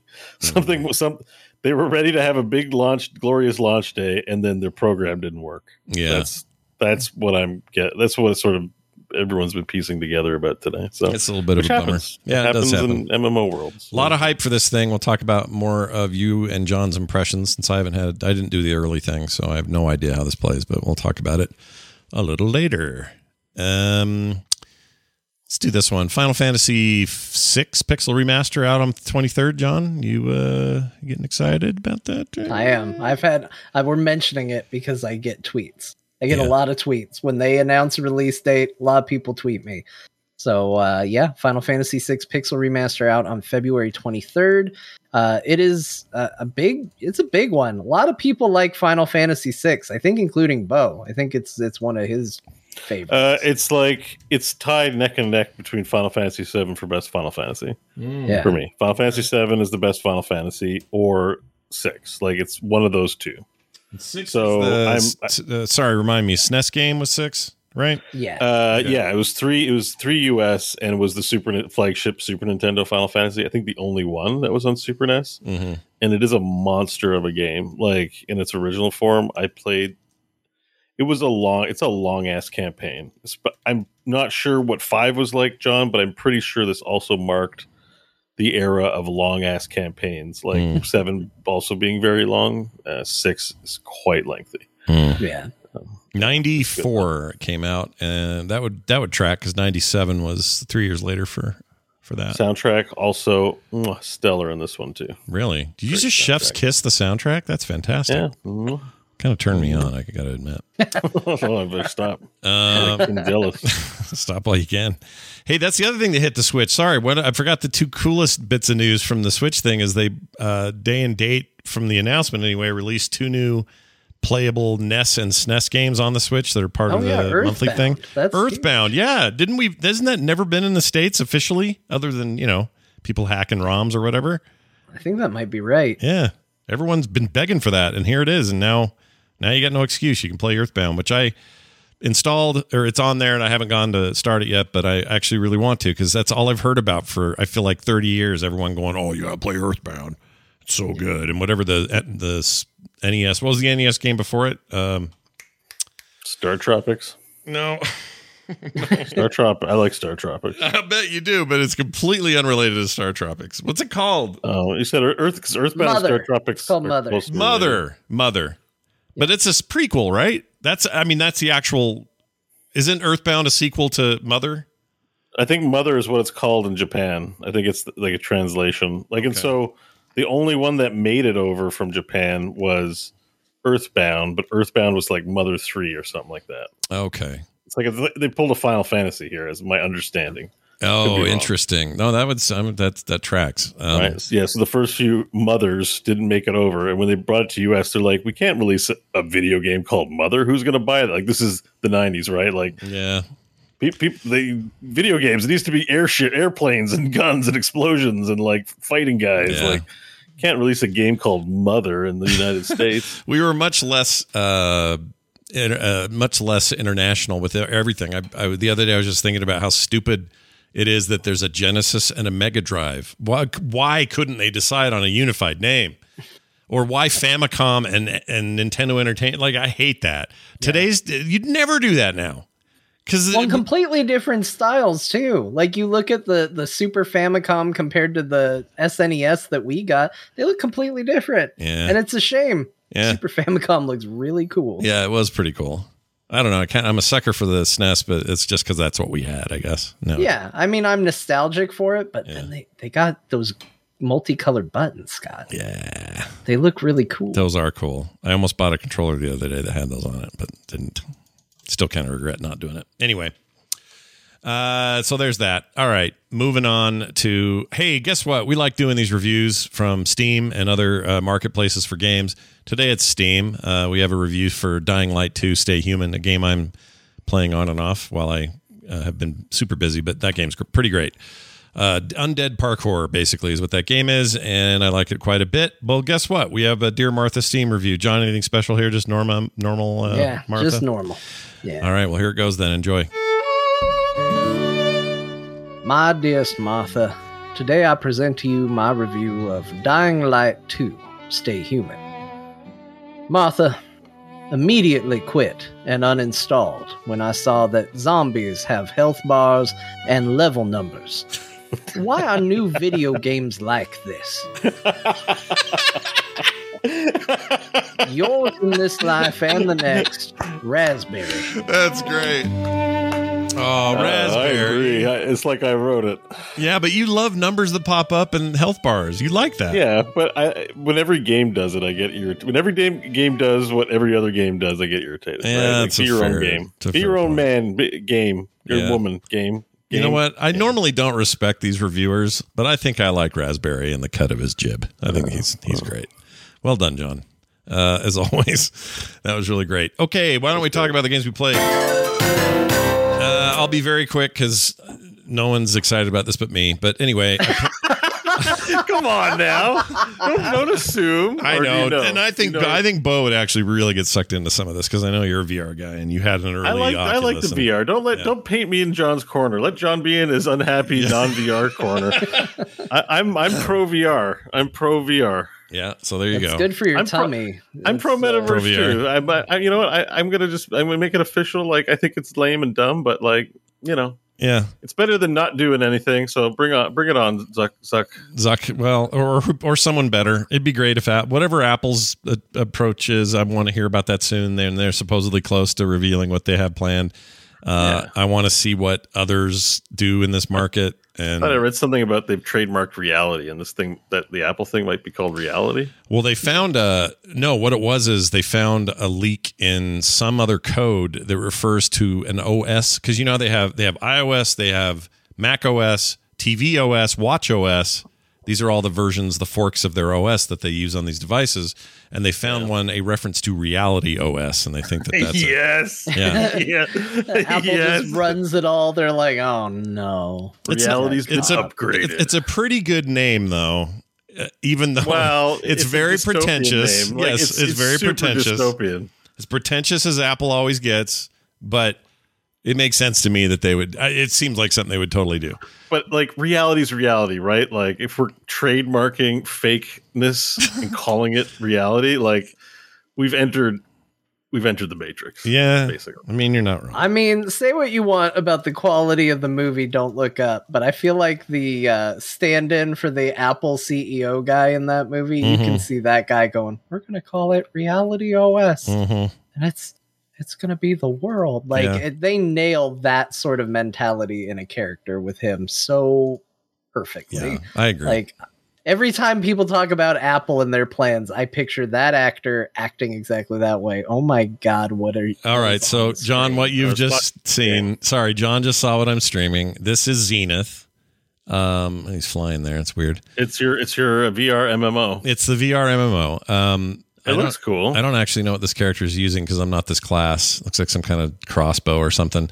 Um, but yeah, it's a big. It looks like it's like kind of World of Warcraft to be honest, and it plays a lot like it. It's like here's my spells, here's my guns and weapons. I'm gonna kill this creature and take the shit it dropped, and I'm gonna wear that cool cloak it had, and it's it's that game. And you cast spells with hand movements, and it's things that you know John will hate, but it's real cool. Um, it gave me. It I mean, I'm sure I'm sure it's a lot of fun, but you are you are very generous. You you do lean on the the side of this is great, you know, and and Yeah, I'm not going to say. it, and it, look, it looks a little. It, it They are throwing flaming pineapples at yeah, you. it looks a little it- low effort. I'm not gonna lie, like you know, game wise, and I get like I'm on your side where I'm like VR experience is special and neat and, Yeah. and cool, but yeah. um, this is you know this isn't a good Well, this is what I'm saying. Doesn't- doesn't- this doesn't look good like it would be that good in VR either. Right. Then this know, is the but- point. If this was out of VR, you wouldn't play this. This wouldn't be interesting at all. It would be a low rent MMO. But because you're in this space doing the shit you would normally do, and this guy's kind of clowning around. He's trying to break the game. So this isn't a good video to watch. But but the point is like if you if you go in there, yes, the the quests are rudimentary, killing stuff is basic. In a regular MMO, be like, I don't want to fetch these are terrible fetch, fetch quests. In this world, you're in the world. You're touching stuff. You're grabbing things. You're shooting dudes. And I'm telling you, that rudimentariness is fresher in this environment than out of VR. And but I'll fully agree. It's a really basic MMO out of VR, like super basic, like EverQuest one basic. Before that, even basic. So anyway, I I think it's neat. The VRness makes it neat. it's also cheap. So because like you've got really you've got Half Life Alyx, you've got Resident Evil Four, you got these high fidelity like VR experiences. Mm-hmm. I'm guessing what makes Zenith a draw is the MMO side of things. So Yes. did you play or socialize in the game? Like it's usually an MMO will look crappier than a mainline AAA Oh, game, right? Because okay. it's online. So like so like part of the conversation with the VR MMO is yes, this isn't Resident Evil 4 or a Half-Life Alyx levels of quality we're talking about right, here, but right. but That's it's absolutely true. multiplayer. So uh, you know, maybe that did you do a lot of? Like, did you did you meet an elf and make friends in the game that you wouldn't make in another so this is what I did. I did party up with a bunch of people. Um, I know it, people seemed really friendly. There was a lot of people you'd walk up and they go, "Hey, how you doing? Do you want to group up and do this these three quests?" I'm like, "Yeah, sure, let's do it." And it's easy to group up, hop in, go, kill stuff, get out. All right, thanks. And it's spatial audio, so a guy can literally be like 30 feet over there and go, "Hey, I need help over here," and you can hear that as a distant person, and you can run over there and help them if you want to. Um, I didn't have anybody be really rude or anything. None of that happened. But there was a funny moment where I was walking under a tree and I thought I heard somebody going, and I went, and I went, what? And I was like looking up, and I'm like, what is this guy talking about? So I came up and around the tree, there's a little path that goes around this organic tree thing, and I got up on top, and there's a guy standing up there bouncing up and down, going, "You want to touch my peepee? You want to touch my peepee?"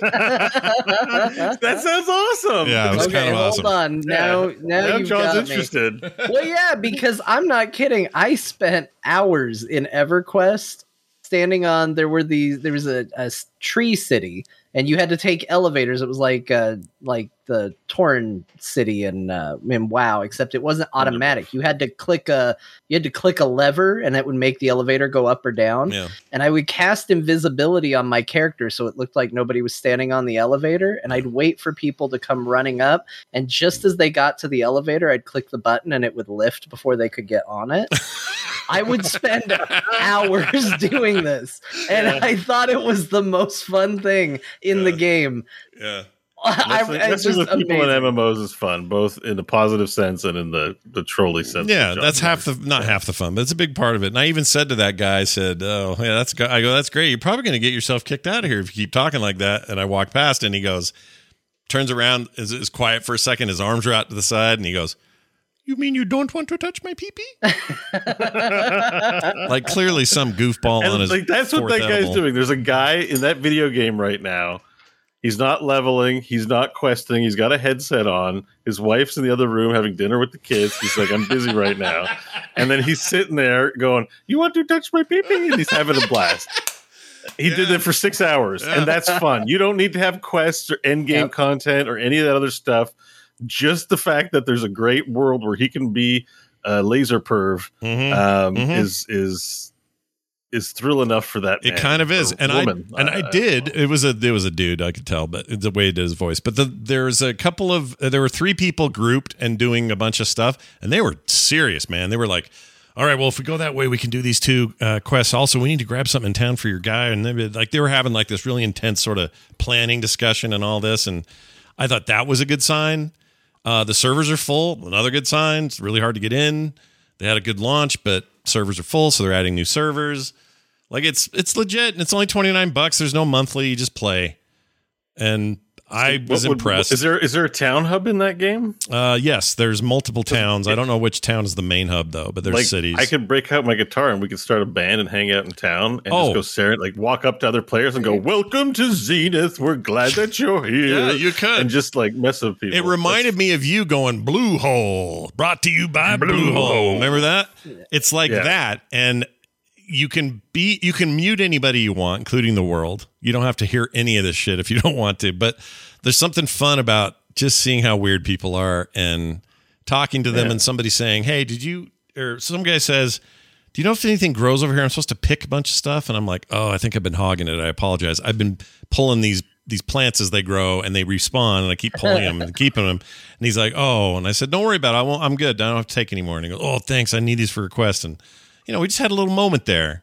It's Yeah, that's what makes an MMO fun. Yeah. you got your VR headset, like yeah, like that that killing stuff. That's in like every game. Who cares? Like, yeah, the killing stuff the, doesn't the, really the matter. social. That's the MMO part is that you're playing with other people and having those experiences. That Mhm. one, that's Yeah, and there's I like hearing swords, about there's those. there's I agree. melee, there's all that. I'm telling you, there's something here. Whether this is it or not, it's a step in the right direction. That's all I'm saying. Yeah, like That's eventually there will be the World of Warcraft of the VR space. Yeah. That's- and everyone's gonna be like, I gotta get a headset and get in on this. Yeah. So Yeah, See, but that's why I like the uh, so you know you're you're right, and I I laughed at it a bit. Like VR doesn't show well. Like you showed that, and it's like okay, this looks like shit. But the like the reality of it is is that like that jankiness and that like you know put into VR, that guy just decided to go randomly climb a mountain, and Yeah. it lets him do it. Yeah. And you've got like I thought you were going to tell me that there was someone like who climbed up the tree and was just hiding in a in a polygonal tree, like yelling at people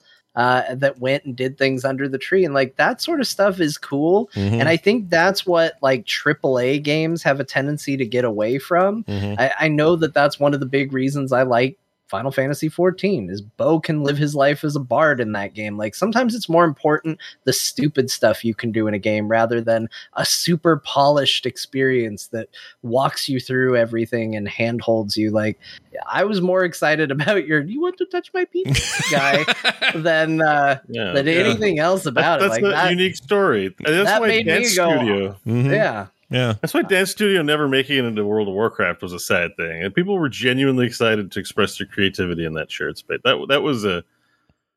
It it doesn't sound like a big deal because it doesn't sell in marketing, and you know what I mean. Like, but it's really important for the people invested in that space if they're making like just from my playing Valheim. Like, I build my buildings, and now that's my building. Like, that's a real place for me. Mhm. Yeah. So just also going around and being like a welcoming committee in the game. Like there's a guy in PlanetSide who would play like music over VoIP, so when you'd log in, you'd hear the sweet ass music, kind of Yeah. like the Pope, the dancing Pope, I guess that Kyle and Garrett talk about a lot. But there was a guy who'd be there and he'd play music, and we just that guy's always there, and his job is to play like licensed music for everyone else over VoIP. We love it. Yeah. Um, yeah, I don't know. I, that kind of stuff is uh, great. Yeah. Um, it has its moments. Um, so, I- you know. so you're saying like you know the, the MMO trappings are fun. Like the game does have to be fun. You're saying it's fun. to I think it's fun enough. stuff. Yeah, like the basics are there. Like the mechanics feel like the basic mechanics of, of an MMO, and that and I don't think that holds mustard on a mustard muster on a uh, on a 2D screen where somebody's used to these, and you know we're we're well past the prime of WoW, and we're you know we expect more, but in this world, yeah, you're getting like PS2 to 360 graphics, so you know that feels older, but because you're in it, it's just different when you're in it.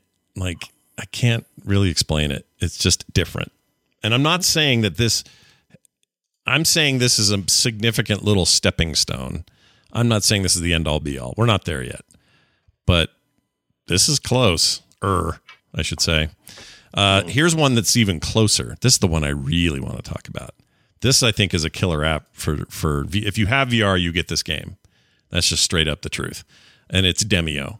Now, I streamed a bit of this the other day. Again, I don't think streaming it does it any justice. In fact, the other thing to remember about streaming uh, VR is you the the headsets typically are only one eyeball worth of stream. So you're only seeing that's why this guy's looking like he's kind of looking off to the to the left more than he is the right. Um, in the world, you would have both eyes and you're and you're centered up, but because you're only streaming out of one of the sensors, the the audience is only seeing one eye's worth of, of stream.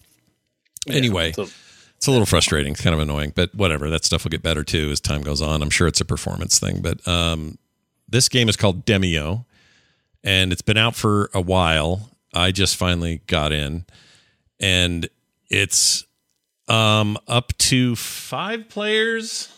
I think can play together, or you can play solo and play the and and and you're in charge of everything. But it's a turn-based RPG. Oh, with this lady, I forgot about her. Um, she's doing tutorial stuff. Anyway, in the game, you're playing like a turn-based RPG. You've chosen a, a warrior, you've chosen a wizard, or you've chosen a, a, a rogue. You know, all the typical stuff is there. And I'm going to skip ahead because this video is like all tutorial here. Um, you grab your little dudes and you move them forward and you grab some loot and you kill a creature and they're all animated so it's like playing you know what is it in uh, star star wars when he's they're playing holographic chess it's like that kind of you know your little dudes are telling are doing what you're 4D telling them to do. And you roll dice to get hits. Uh, sometimes they're crits sometimes it's just a hit sometimes it's a miss. Uh, misses make it so you you know you might fire at your at your teammate by accident that sort of thing.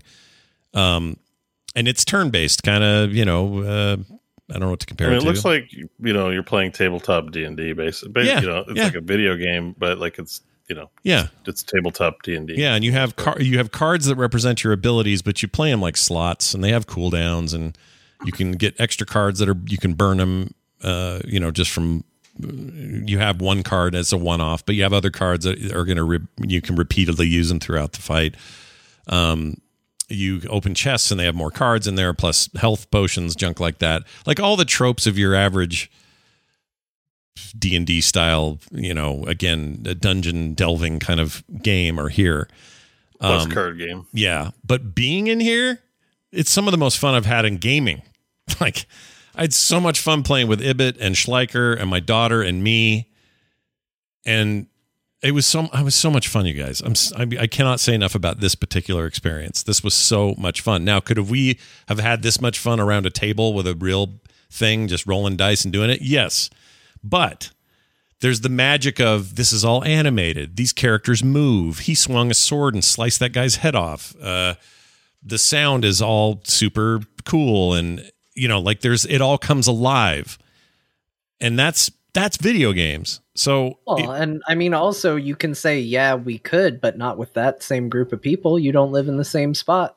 yeah, And exactly. Maybe not during COVID where people are quarantining. You Yeah. know, like it's Yeah. it- we are going to be more and more whether you know you're excited about it or not um as a society we we've decided to make pandemic living a, a multi-year thing instead of a one-year thing we are going to be looking for ways to close the gap and be able to socialize and have experiences that require being around people without actually being around people Exactly. like, yeah. that's a that's a new reality that a lot of people are going to be looking into ways of facilitating. Yeah. And this has, um, I was just noticing, I forgot to mention this. The movement is two phased, kind of like X or uh, XCOM, where it's like, well, you can move once and, th- and then still have an action, or you can use your final action to move a second time and get further in or whatever. So there's that mechanic. Um, backstabbing is awesome for the rogue. I freaking loved that. Uh, the little old grandpa wizard guy is great because he yells a lot of things you know you've heard before. Like at some point, you can build a magic barrier and go, "You shall not pass," and he's all echoey and everything. It totally rips off Lord of the Rings. Um, small, small European studio made this thing, and I just think it's magic. I had so much fun in here. And by the way, the room you can't really see it here, but the room he's playing this in is is like a there's a TV and a couch down there. It's like someone's basement. Um, you don't get to interact with that stuff, but it's all back there in the background. And um, I just found this to be the most magical good time I've had in a long time. And it stands up as just a good RPG. Like it would be fun to play this in 2D. And you could say, well, then why don't you just do it that way? Well, good news. In April, they're putting out a version so that if you want to play it that way, you can. If you want to be in VR, you can. And those people are cross play, so you can have bigger a bigger audience playing the game, I guess. Um, I love it. I, I can't say enough about this game. I absolutely loved it. Right now, you'd have to have VR to play this. When it hits in April as a desktop equivalent, you know, we'll see what people think. But I think it's so much. I had so much fun in here. And playing alone, pff, total blast. Still had fun. Didn't have to have people with me. Like I, I control all my characters and I got to watch out for poison traps. And oh no, my guy's wet. If he gets hit with electronic or electricity, he's going to die because of the wet and all that I mean, this stuff. looks like uh, Midnight Suns or whatever. Like it's pretty much it's turn based card Mhm. game. yeah, yeah. don't know. I mean, it Yeah. very much, it very much is. Fun, gen- fun genre. Yeah, and there's a lot of it's hard. It's the other thing is they're not they don't hold your hand. It feels like you're you got to be smart and work together and not make dumb decisions. And then the dice roll is super sketchy. Sometimes you're like, oh shit, I missed, and then sometimes a lucky a miss turns into a lucky shot actually, and you end up hurting the enemy more than you were gonna if it hadn't missed. And there's so there's a lot of emergent stuff like that. Just a neat game, man. I really liked it. My biggest complaint again is this video kind of sucks because it doesn't really give you the feeling of what it's like to be in there. You can zoom, pinch and zoom your way right up into their faces if you want. You can be like right up in there. Uh, you're not locked at this overhead view. And it also, it's just not showing his peripheral vision. You don't get to see his full range of vision because it's just one eyeball. Like there's a lot of problems with how we translate VR to 2D. Uh, so I don't even know how he just did what he did there. How do you get it upside down? Did he put his headset down?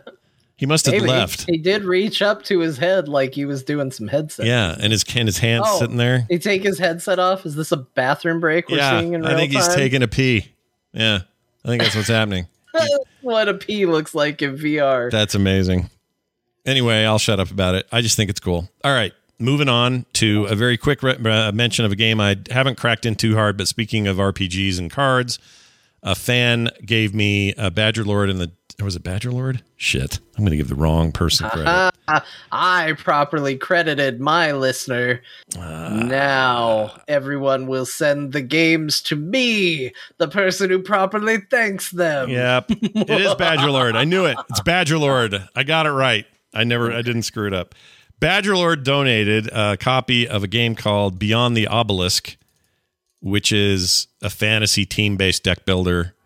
It is not the flashiest thing you've ever seen, but part of what I like about it is that it's deeper than most of those games. Um, and it still look it looks fine, but it's not like big explosive, you know, card battler kind of stuff. It's it's kind of quiet on that side of it, but um, it's neat.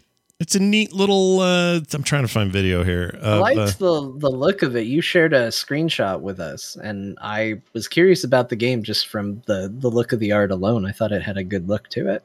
what's it called? Not beyond the not beyond the obelisk. I did it wrong. Across the obelisk. Across the obelisk. Keep screwing that name up.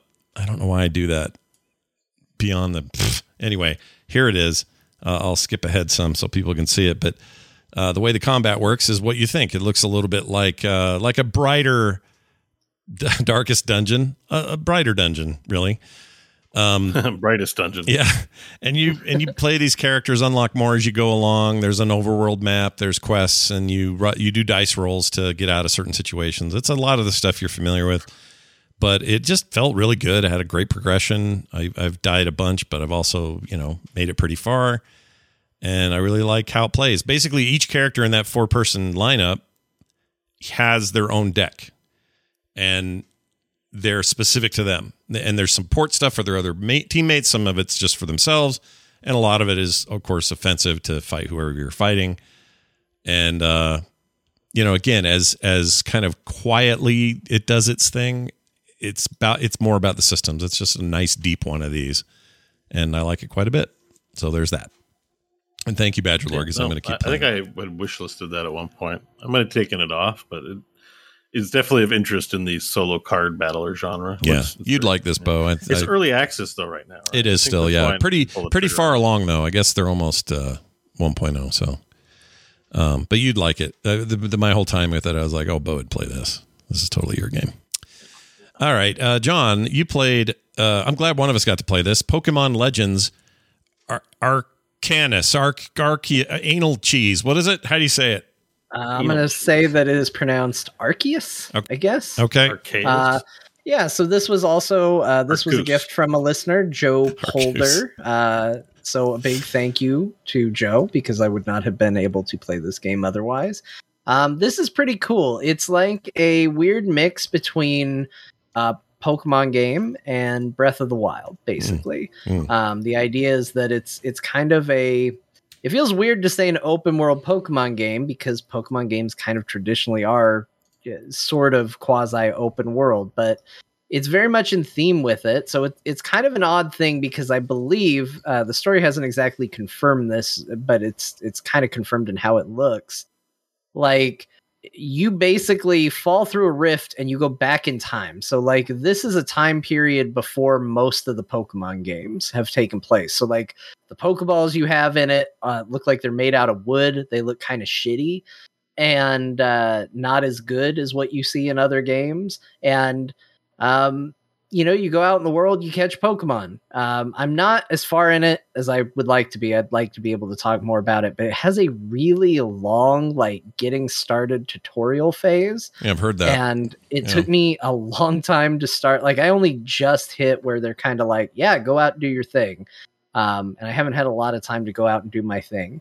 But I do like the look of it. I like the way it plays. I think this sort of open world type of feel is perfect for a Pokemon game. Like, you want to be able to run around in that world and see them running around in the wild.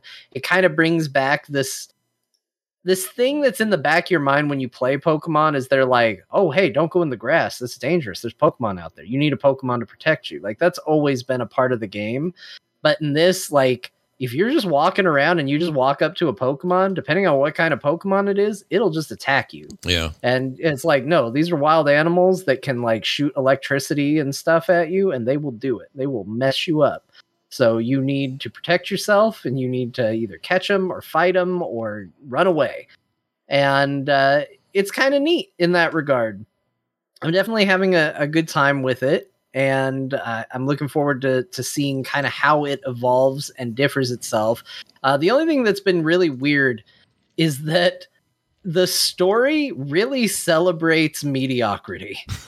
like you show up and they're like, "Hey, uh, three Pokemon just ran away. Can you help us catch them?" And you're like, "Sure." Then you go up and you throw a ball at the Pokemon and you catch it. And then you go up to another Pokemon and you throw the ball at it and you catch it. And you go up to the third one, you throw the ball at it, it breaks out, and then you throw another ball at it, and then you catch it. And you go back to town and they're like, they caught three Pokemon in a row. And people are like, Jesus.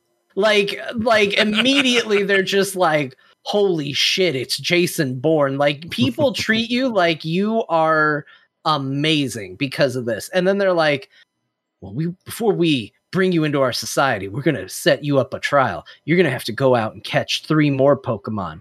And they're like, they already caught three. That's not fair. And they're like, yeah, they're gonna have to catch another three. And they're like, oh, no one's had to do this before. And then you go out and you throw a ball at these Pokemon and you catch them. Like you're not doing anything that impressive. Like you duck down behind some grass and you throw a ball at an animal and it catches it. And then you come back and people are like, it's a prodigy. Oh They're man. so good. It's just, just so amazing. Here's a here's a live sound clip of John showing up after three in a row. Oh Jesus! Yeah, they freaked out. They're into it. yeah, they're really impressed. Yeah. They they really think it's an impressive feat. But that weird story bit aside, which I do find charming and enjoyable, uh, you know, I I think it's it's pretty interesting. I think it's pretty cool seeing like the kind of world of Pokemon after having played so many of those games in the early days before they have all the you know technology that uh, those games do have is kind of cool in Yeah. a like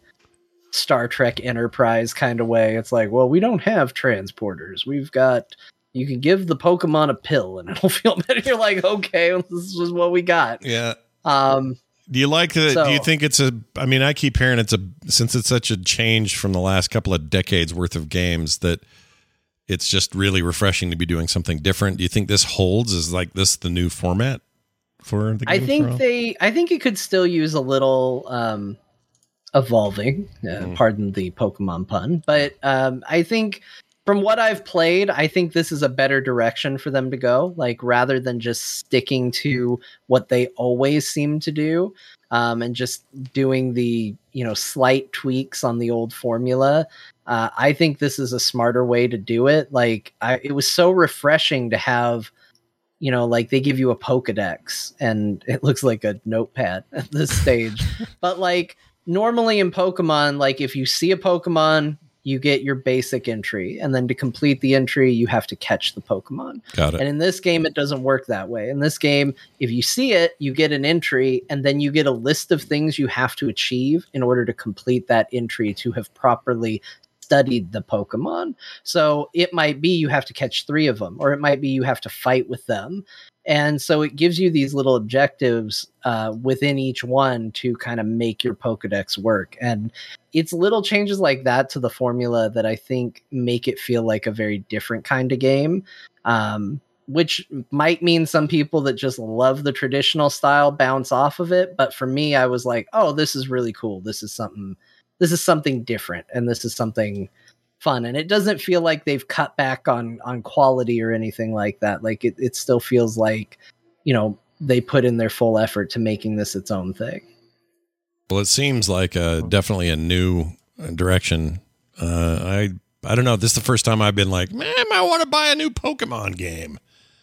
Might want to play yeah that. i mean you might. It's not it's not random encounters like the old ones were where you walk through the grass and something jumps out at you like you see them in the world you can run away from them if you don't want to fight them or you know you can throw out your pokemon to do a battle with them or just try and catch them on their own like it does have crafting elements like some of those old uh, open world game tropes are in there and i think you might dig it like I, I actually think this one more than a lot of the other ones might be for you. Definitely more open world looking which i like so i might be into that all right. Uh, so there's that. And you guys both played Lost Ark. A bunch of our listeners in the chat even are in there now playing, uh, making us realize that we're not playing it.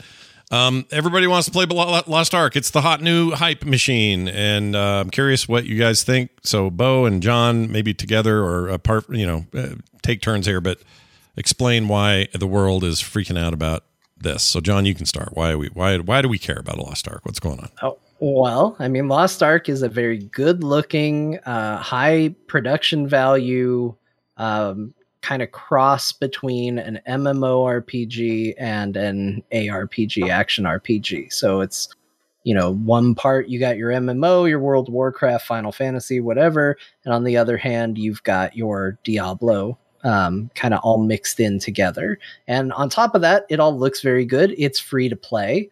Um, and all these things are very appealing to a lot of people. So uh, I've spent a decent amount of time with it. Uh, mostly a, a, good experience, I would say. Like yesterday, if if we had done our show yesterday, I'd be coming in really negative on Lost Ark. Um, it is a game that I don't think puts a very good first foot forward. I think its prologue is kind of bad. I think it kind of throws a lot at you before it decides to open up. Um, its story is a little goofy and a little silly. And I, I think if you're like me, uh, like one of the things that it definitely does correctly is every class in that game looks like the coolest thing you've ever seen in your life. like Eh, you go, okay, well, let's see what the mage is about. And you just see fireballs falling down from the sky. And I'm not talking about little pixelated fireballs that are, are tiny and small. I'm talking about like they hit, they leave craters, things explode, body parts go everywhere. Like, you then you go to a gunslinger and you're switching between a sniper rifle and pistols and shotguns and you're spinning and you're hitting in all directions like everything in this game looks insanely cool and that has kind of been for me the first problem is I wanted to play every class. And as a result, I'm having a very hard time deciding like okay, well, here's what I'm actually going to play and I'm actually going to stick with it. Um, to the game's credit, they do a very good job, I hear, about giving you ways to catch up if you make a new character. A lot of things are bound to your account, so there's not a lot of duplication of effort if you decide to do an all I found an answer to that. Um, when you get to max level or end game or something, you get a boost for two characters. You get one boost to boost a second character, and then you get another boost. So you get two boosted characters. Oh, so wow. at end game, you'll have three characters to play. Seems all right. Yeah. So I mean, they they definitely know that people are going to want to play um, a lot. It's of not a regular things. MMO. Like um, you make a character, it's like your story main character. This is like it's like playing Diablo three. Like you're different seasons, you're going to play different classes and try them all. So they lean into it at least for the first bit. Then you got to build them yourself. But Yeah, yeah, you don't really approach this game like this is my main character and it's my story. You approach it like Diablo, where you're like, I'm just going to play monk this this for for a while, try monk out. Like yeah. Is it like got a- end, end game is what? Casual feel to it. End game is what? Like, hey, dungeons all day with friends or it's whatever. it's like uh, if imagine Diablo three actually had a better end game, and Okay. that's what it, like an end game that's like designed for those people who want to keep playing Mhm. to have progression. Basically, like yeah, progression in Diablo was like Paragon system. That's pretty much it. yeah, that's true. And this game progression is dungeons, raids, islands, cu- these things called cube and abyssal, like dungeon. Like there are um, lots of Nephalem Rift adjacent contents, like repeatable stuff, but a wide variety. Maybe uh, if you're playing Endgame and Path of Exile, that's uh, something you can think about too. So you're going into levels and spamming things. So there's there's actually a lot to do if that's a game if you if that's the kind of thing you want to do. And there is like a pretty healthy fan base for it. If it's not, I wouldn't say the hugest, but yeah, um, there are lots of people who do Diablo Endgame, Path of Exile Endgame, and that's going to offer its own version of that. right.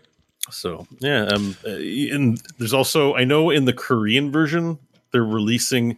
There's going to be a MOBA soon in the game, so you're going to be able to play like Wait, Heroes in of the- League of in the game? In the game, Oh, yeah, yeah, weird. yeah. All right. So it has a robust PvP system as well. Like it's um, there's a few. There's also going to be tower defense, which I know you're going to hate, but like I Oh, think yeah. there's this kind of like you know the way Hearthstone has battlegrounds and mercenaries and stuff. Like there's this element in this game as well that there are actually a number of games, game modes available towards the end game. It's not really obvious, and I don't think we're there in this patch for this game, but. No.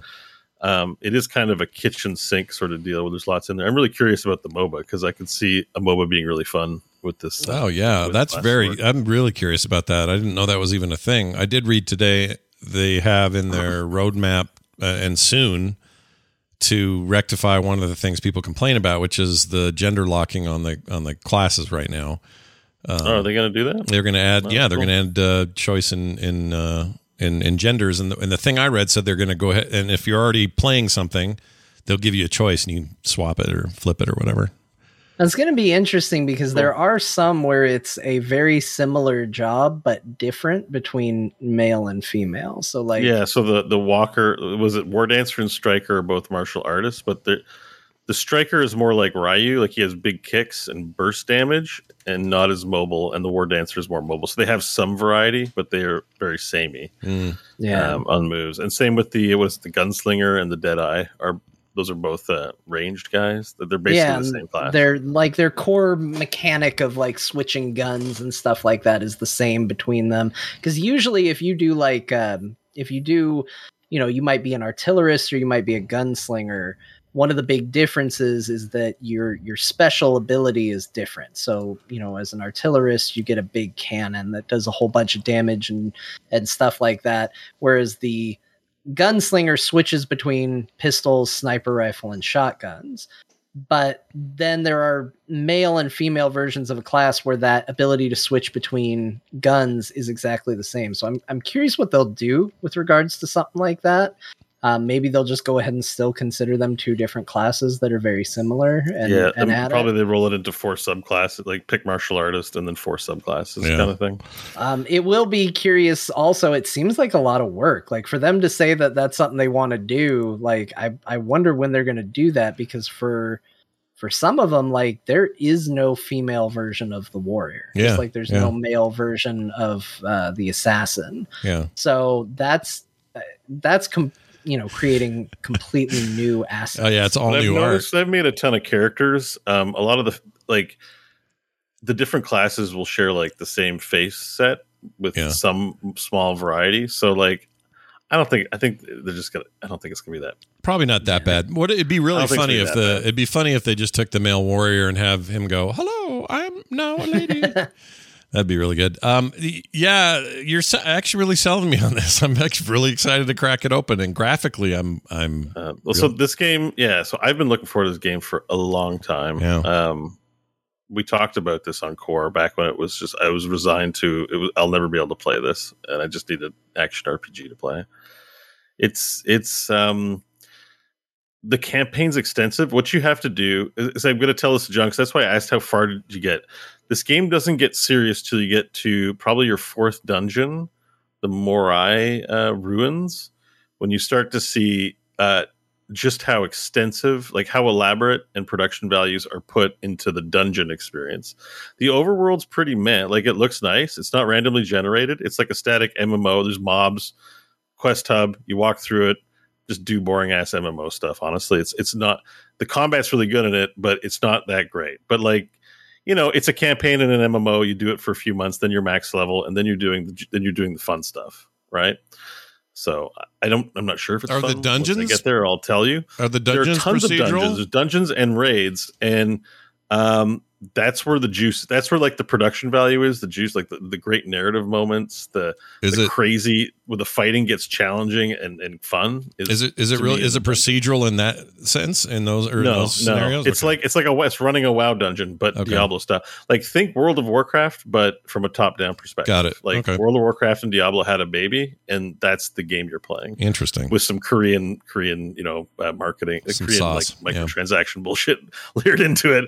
Um, but it's basically top down World of Warcraft. But the map is also linear. Like you know how you can kind of choose from a couple of zones in World of Warcraft. When you hit forty, you can go to Badlands or whatever. You can go to this zone. This is just a linear A to B experience through the world.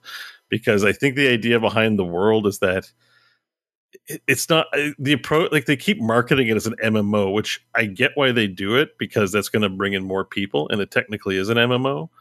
Action RPG is a genre, is a niche, is a large but niche genre, and um, but this game is not like in an MMO. You're like I'm this character in this fantasy world, right? We talked about that with um, Zenith, right? This game, even though you can make your character, you're just a class. Like it's not. I'm not. I don't think I'm the character. I'm not getting Oh, into some suspension of disbelief. Like I'm playing Diablo, right? Like it's Yeah. just like I'm in here to smash shit, and at least that's how I feel about it. And the same with the world. It isn't like oh, I'm in Azeroth. Look at this cool. What is, what is the Azeroth imagining of this island? Nope. These are all just excuses to like smash shit and play Diablo. You're like it's it's. I wouldn't. I mean, the story is pretty cool, but like overall, it's pretty generic. Like, I think the point is this is a well-running Diablo uh, machine in a genre where we've had on it like there's lots of RPGs, but little on the quality level of like a Blizzard um, entry into Diablo. You know, Path of Exile. Path of Exile is like okay, but like I don't know. The ARPG to me genre is filled with like not quite it, not quite Diablo itis. You know, where like yeah, like the closest would be Marvel Heroes, where I played it and I felt like I was playing a Diablo game. Like just there's a feel to it, Sure. and this game gives me that feel where I feel like um, I'm playing an action RPG that that that plays really responsively. The only thing I'd missing is the loot system. Like the loot system is uh, Korean MMO like uh, stuff, uh, but apart from that, it feels I- good. I'd say this game, the thing it does best is definitely um, how it plays. Like, um, I found myself, you know, when I was kind of not enjoying the story particularly, um, but I found myself still wanting to play it. So I found myself just running around in the world, like fighting things because, like, using your abilities and doing stuff in the game felt good and felt impactful and hard hitting. Um, the game does throw you into the deep end a little bit. You don't start at level one, you start at level 10 with six abilities uh, at minimum unlocked. Um, some classes actually have a lot more than that right at the beginning. Uh, but it, it can be a little overwhelming for people like me. So I, I said this on stream and I had a lot of people uh, kind of say, yeah, I'm like that too. So I guess it's worth pointing out. I'm the kind of person that it doesn't matter if it's f- like you're getting a level a minute or whatever. I need that ramp up. I need my level where it's me with one ability hitting, you know, something. And then me with two abilities hitting something. Like I don't care if the gap between that is very small, but I need it to exist. This game definitely feels like jumping into the deep end. And so I was through the prologue and kind of deep into the first area that you get to where the world opens up before I started to go, oh, I get what my abilities do and why I'm pressing them. Mm. And that felt like a very long time. So it felt like a very long time of feeling uncomfortable with my my class that I was playing. Sure. Um, so you will figure it out, but it it definitely felt a little like ugh at first. So I I I think that that can be daunting. There are a lot of systems and things in this game. Is another thing. Uh, there's a lot of, I mean, there's a roster system where you're getting stat increases. There's pets. The pets give you stat increases as well as do other things. But in certain circumstances, like the menus in this game are insane. Like, and I say that as somebody who likes Final Fantasy 14, a game that when I first played went, oh my god, the menus in this game are insane. Um, I think that you can learn it. Like, that's the thing I want to say is like, if you're excited about this game, put in the time and learn it. I don't think it's insurmountable. I don't think there's so much here that no human being could comprehend it or anything like that. But I do think that if you think you're going to go in and play Diablo and there isn't going to be anything that you have to learn or think about or figure out or learn, uh, you're you're in for a surprise because there's Mm. a lot of systems in this game. There's Sure. a lot of currencies. There's a lot of systems. There's a lot of things working in the background. Um, how necessary all those things are for you know a casual experience, I don't know, but they are going to be there, and uh, that's something that I'm still kind of coming to terms with. Like I got a quest the other day that was explaining non-combat pets to me and all the perks of having non-combat pets and what all they can do for me.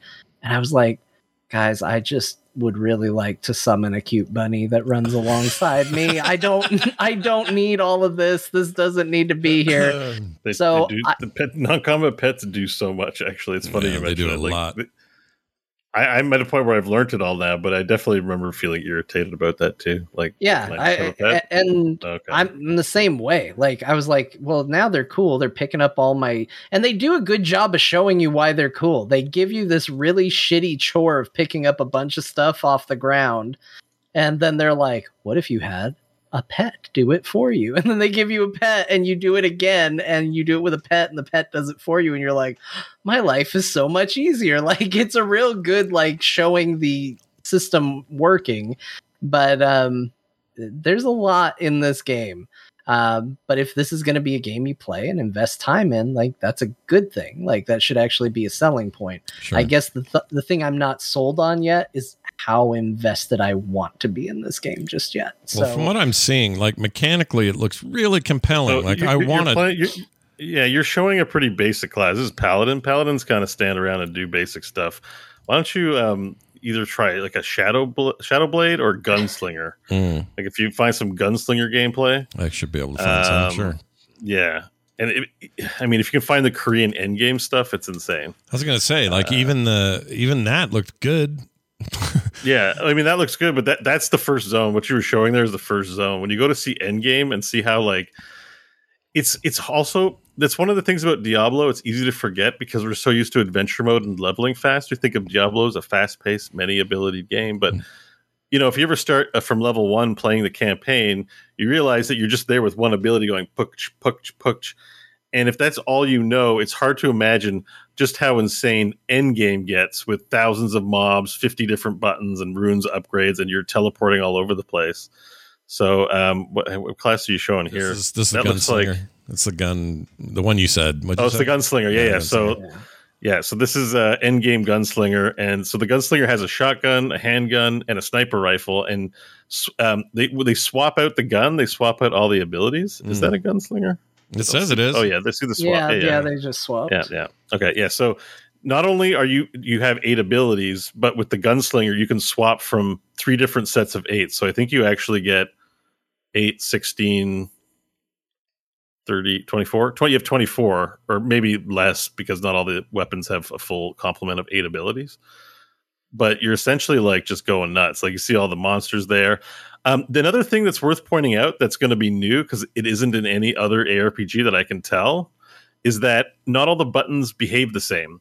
So not only do you press an ability button and it does an ability, but you have buttons that you have to hold down Mm-hmm. and then release at a certain time. Like think tracer reload and heroes where you have to time the reload Oh yeah. to get the bonus thing. There's like, uh, you know, if you're gonna, you got to draw back your sword, you got to hold it down for two seconds, and then if you release it at the right time, you do a big hit. There's also combo moves where, let's say you press the button and you're going to charge forward, and if you press it again at the end of the charge, you get a second attack. But if you whiff, you don't get the attack. So the buttons actually have types, which is new to an ARPG, which is I find very innovative. It, it, it sort of breathes this new life into it. And I'm playing the war dancer, so I'll do like a forward dash, and then when I press the button again, I'll do like um, Chun Li kicks, right? And one of my runes makes it so that I can change direction on the second hit. So rather than dash forward, and if I dash past the guy, then I'm kicking air. The rune makes it so that I can move my mouse behind and make sure I get the kicks off in the right direction. Um, so there's a, a lot of nuance to the builds, and like until because we're not neither John or I are at really anything end gamey. Yeah. So it's also hard to know when you're playing this game. We're evaluating it from the one to twenty experiences, frustrations, it's learning stuff new, and it's a long journey. Like you're not going to get there in a week. Like I imagine the campaign's going to be a month or so uh, more of play for me, possibly before I'm playing end game. Um, and it's just it becomes like a different sort of game. Like some say the real game. And this game I know is designed like Diablo became Diablo 3 became really designed for end game. Um, and tra- traversing through the campaign is like it's fun for a casual playthrough if that's what you want from the game. Otherwise, it's kind of like this uh, rite of passage to get to where the game really begins. Yeah. So, and I'll be able to say more because I'm I'm committed to playing this game that far. Yeah. Also, I did a world boss. This game has world bosses. It there was like 30 other players. So Diablo 4 said they were going to have world bosses. So if you want to get a sense of what world bosses are going to be like in ARPG, it's in this game. Yeah. And it's fun. The bosses have like um, effects on the ground you have to dodge that that show like total raid mechanics, interesting things to move out of the way and stuff. Like it really takes in a certain aspect it takes ARPGs and says, "Let's push some something to the next level a little bit." even though it's really old, they pushed it a long time ago. It feels innovative in a game like Path of Exile or Diablo or even Grim Dawn that I play. Like, like they're not doing, they're not making meaningful MMO mechanics in an ARPG. Yeah. And this game is, and it feels it, that's also a good part. Like it's definitely a big plus because when you dodge an ability, uh, you feel good. You're like, oh shit, I dodged. Whew, let me punch again. Oh no, there's a new ability come up. Let me walk around. Then when you Mhm. get caught, you're like, oh shit, I'm too slow. and um, that I never really felt that way playing Diablo, and except for a few bosses. Um, so this game definitely makes just takes that I think a bit a bit higher. Is it? Is there? How many classes? What's the choices here? Uh, I think 15 on launch. It's pretty good. So so but there's subclasses. Like they do this weird thing where there's only like six classes and then there's subclasses, but it's better just to think of them all as their own class because you're going to pick it right away when you start the game. Hmm. Yeah, You- and they're you're gonna start. very You're gonna different. pick. you're gonna you're gonna pick the class, and then you're gonna pick the subclass like maybe ten minutes into the game. So yeah, and and I was thinking about. I'm like, so this is, and I think John mentioned it a little bit.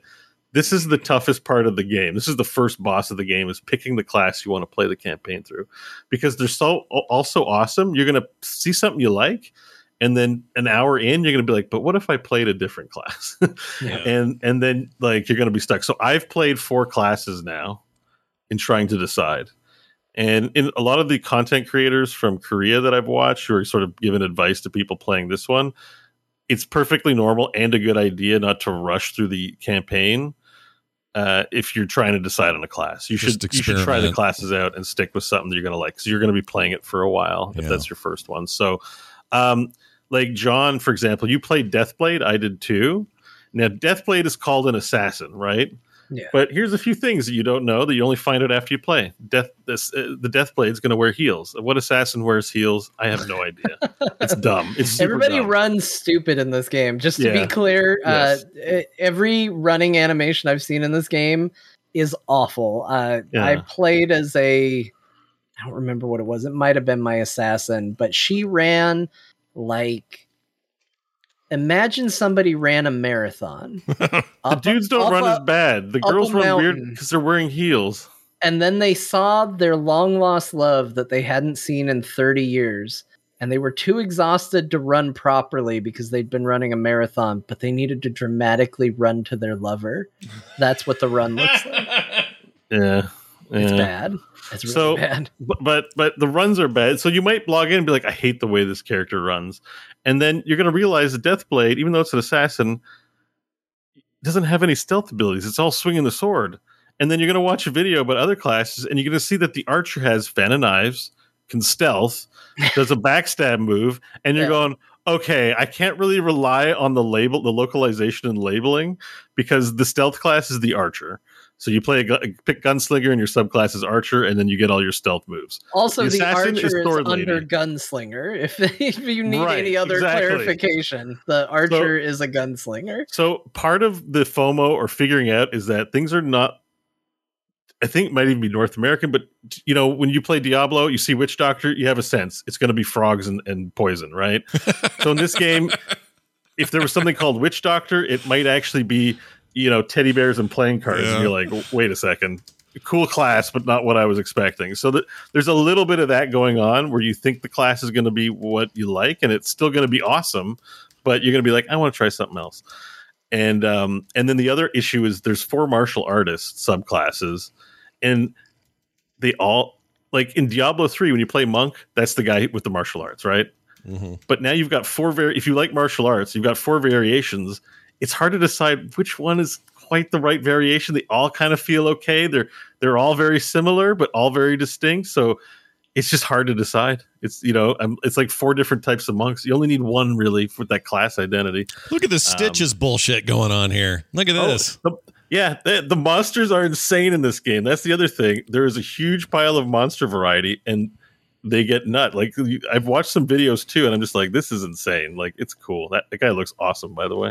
He's Yeah, totally a look at him Stitches. sit around He's a Stitches ripoff. Chef He- he's like, not. Yeah, he's really not is. just a Stitches ripoff. He's a Stitches and Heroes skin ripoff. Like he looks just like that. Yeah, like, except he's got six cleavers instead of one. Look, So I will say different. this game has no scruples about borrowing from things. So one of the classes that I really like is the Soul Fist, and they are not shy that you are playing as a Dragon Ball Z character.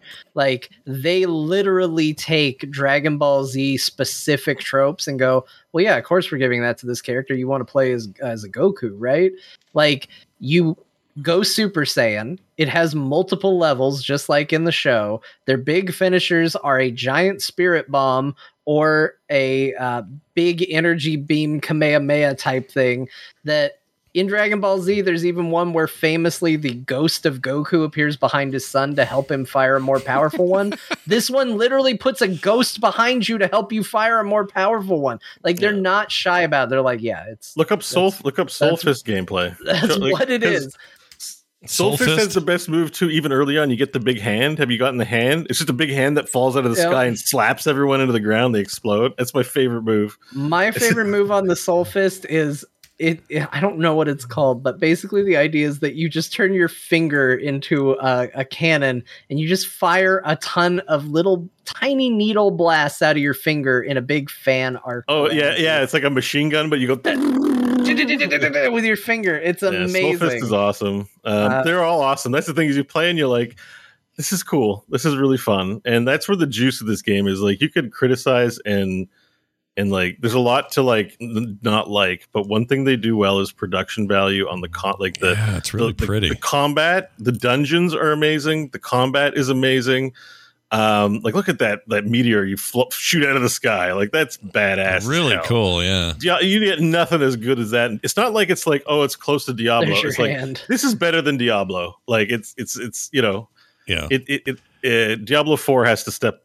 You know this pushes Diablo 4's our expectations of you know how much fun or how cool things need to be. Well, especially um, especially after this week because this launch is is legit massive, Yeah. and I don't know that Blizzard expected to see that out of a Korean MMO slash. I'm RPG. pretty sure, based on what I've seen on Diablo 4, I'm pretty sure they were aware of Lost Ark.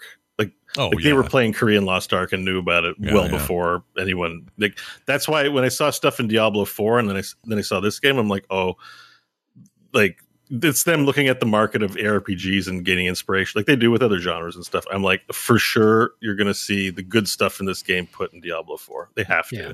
Well, and now they especially have to because of just like look how successful, uh, uh, how much hype has been generated for this game, even if it doesn't last. Oh, it's massive. This is a very. This is people have responded very well. That's good market research. I do. I do get a little what to do confused about. By the way, so I'm I'm I'm thrilled to hear they're going to make take out the gender locking, but like Path of Exile, Diablo two, like they're these games are known for that. Well, Diablo three was not gender locked. No, it was not. Diablo two is. Yeah. and so is Path of Exile. The gender locking doesn't matter. I played Black Desert Online just fine. I, I, this is a non-issue. It doesn't like it's not a non-issue. If it's important to you, it's important to you, and I respect that. But um, like I said, for me, it's a I'm not playing. I'm not pretending I'm a fantasy character in this world like you might in an MMO. Like uh, like in World of Warcraft, uh, my characters, my story.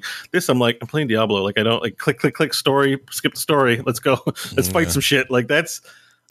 I know not everyone plays the game that way, but I feel like action RPGs, you're more likely to have people who skip story and click through and just want to have the fun of the action part. At That least definitely leans that way. Yeah, for sure. It's You know, a I wouldn't- thing that has yeah. become more important um, over time. And I mean, I, like even you, Bo, when when I was trying to convince you very hard and through very, uh, I think, creative means to convince you to play Gunlancer when you were making a warrior, like you yourself said, like the look and fantasy of like Eastern interpretation of what a warrior is doesn't appeal to you. And I Yeah. think that same thought can be applied to, you know, it doesn't to me either. That's why I wish I could play as a lady warrior, but the game doesn't give me the option to do it. You know, I Mm. think that same logic can be applied there. And, you know, I don't think a game has to have it. But I think if I was going to put a list of things that like like I didn't want to play uh, a artillerist that looks exactly like Stanley Billings, even though it's very cool. um, but that's not what I wanted to do. my, my paladin's named Tedna, by the way, Scott. Just Oh, nice. yeah, he has a he's a paladin named Tedna. I was so mad. Stanley, Billings, Valir, or Noth all gone and taken. So oh man, I look exactly like Stanley, but uh, my character's name is Boswick. Boswick. I like that. yeah, That's a good. Boswick's name. a pretty good name. I like Yeah. Pretty Boswick. I don't. I'm GURPS long gone. I'm screwed. There's no way I'm getting that. Uh, use um uh, umlaut on one of the letters. You might get lucky. Oh, I got really? all the- Okay. I got all the variants of Gorath. Gorath was taken, but I've got all the umlaut variants of Gorath. I, I will say this for in the engine. Um, you know, the game's six years old or whatever. In 2015, it launched in Korea. Um, it looks great. Like, Yeah, no, I'm even static scenes and stuff, like reflections and just like environmental stuff. I'm blown away by that.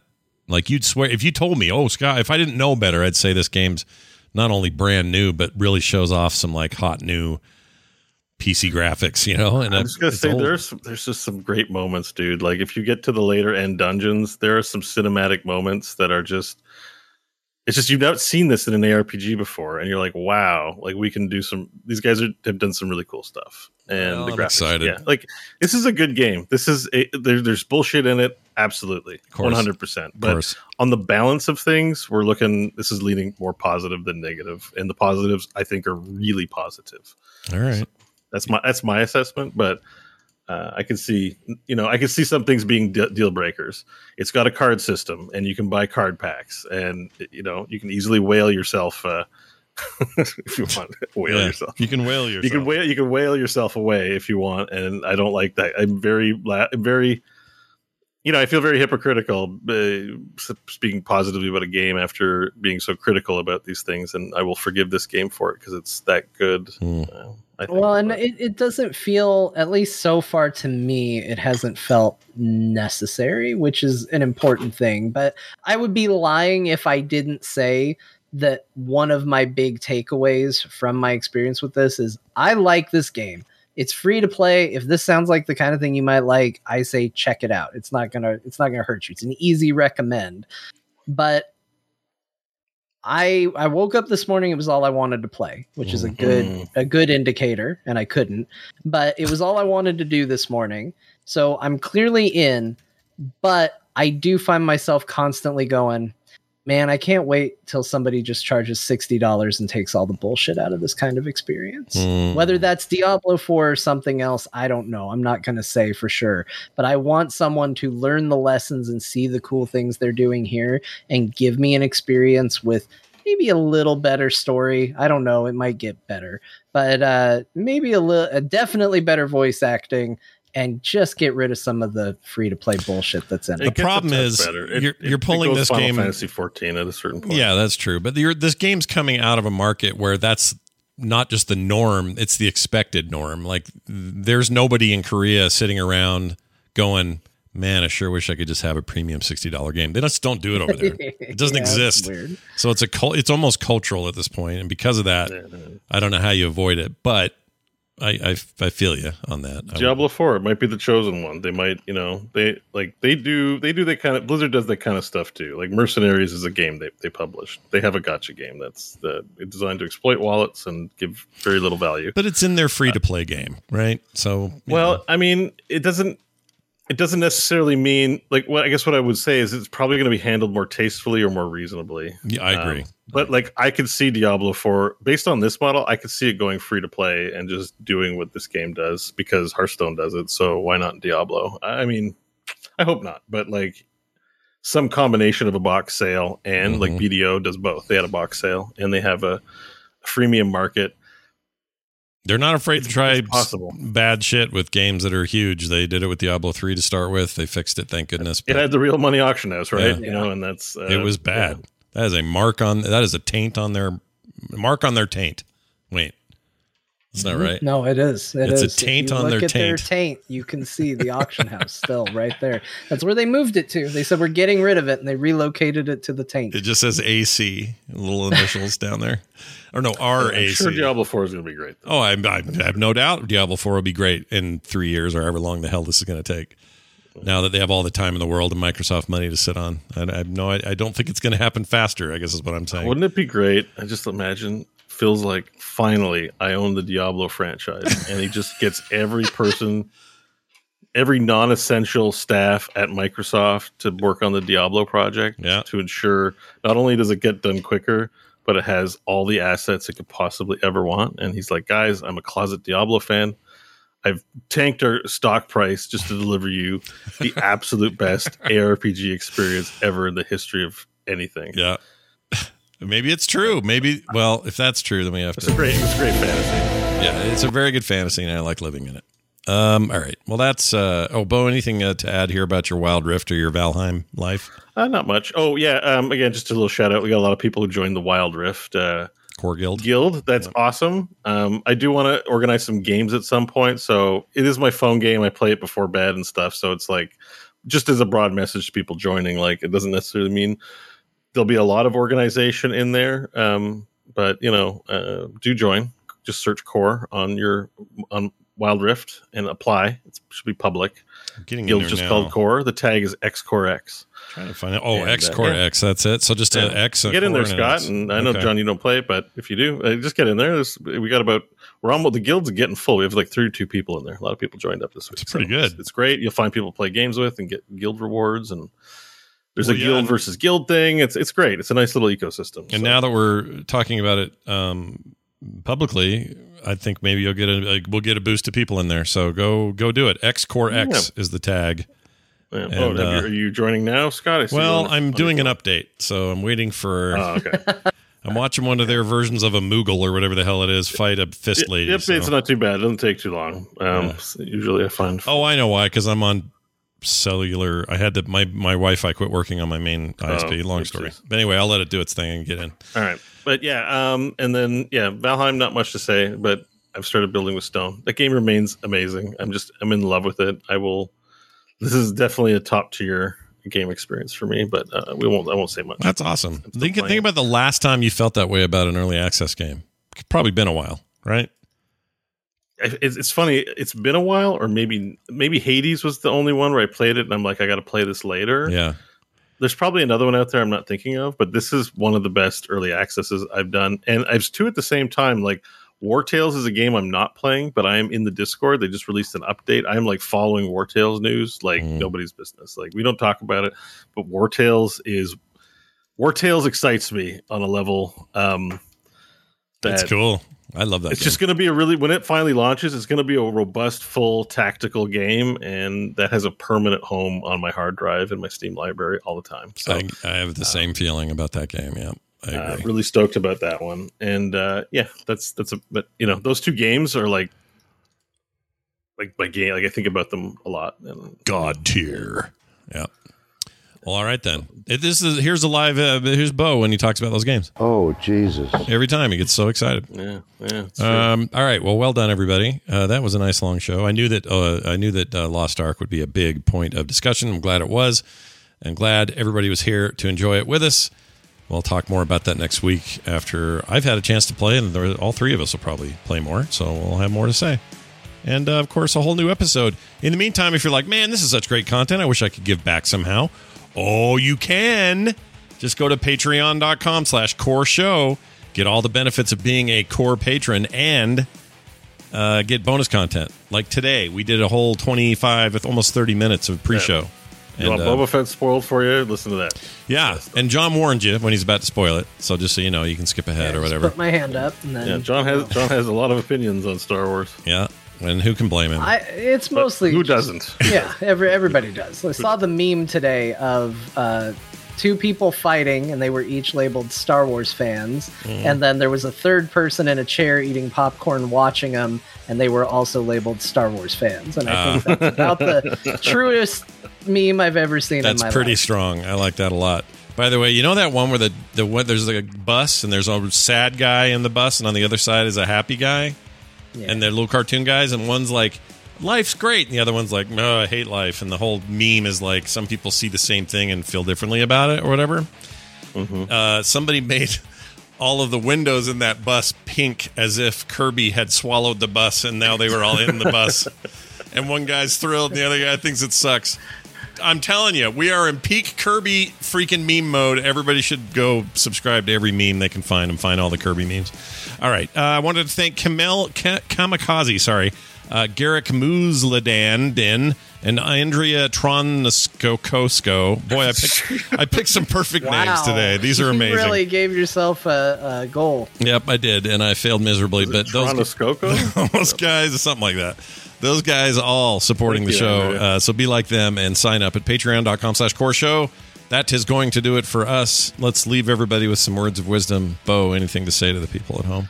Uh, since we're in peak Kirby, we I think need a Kirby TV show. Oh, that'd be that great. would be wise to give everyone a Kirby television show. I'd be into it. Yeah, all in. Ready? Sign me up. I'm ready. Uh, John, uh, what would you add?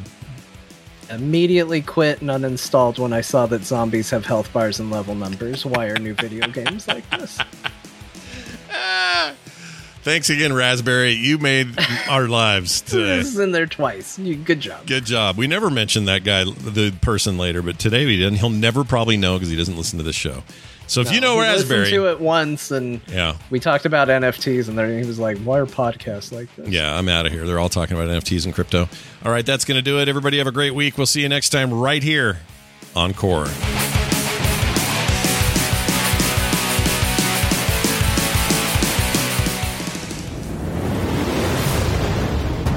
This show is part of the Frog Pants Network. Yes. Get more at frogpants.com.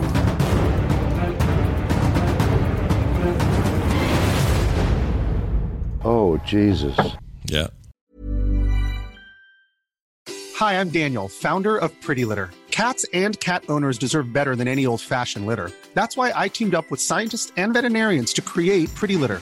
Its innovative crystal formula has superior odor control and weighs up to 80% less than clay litter.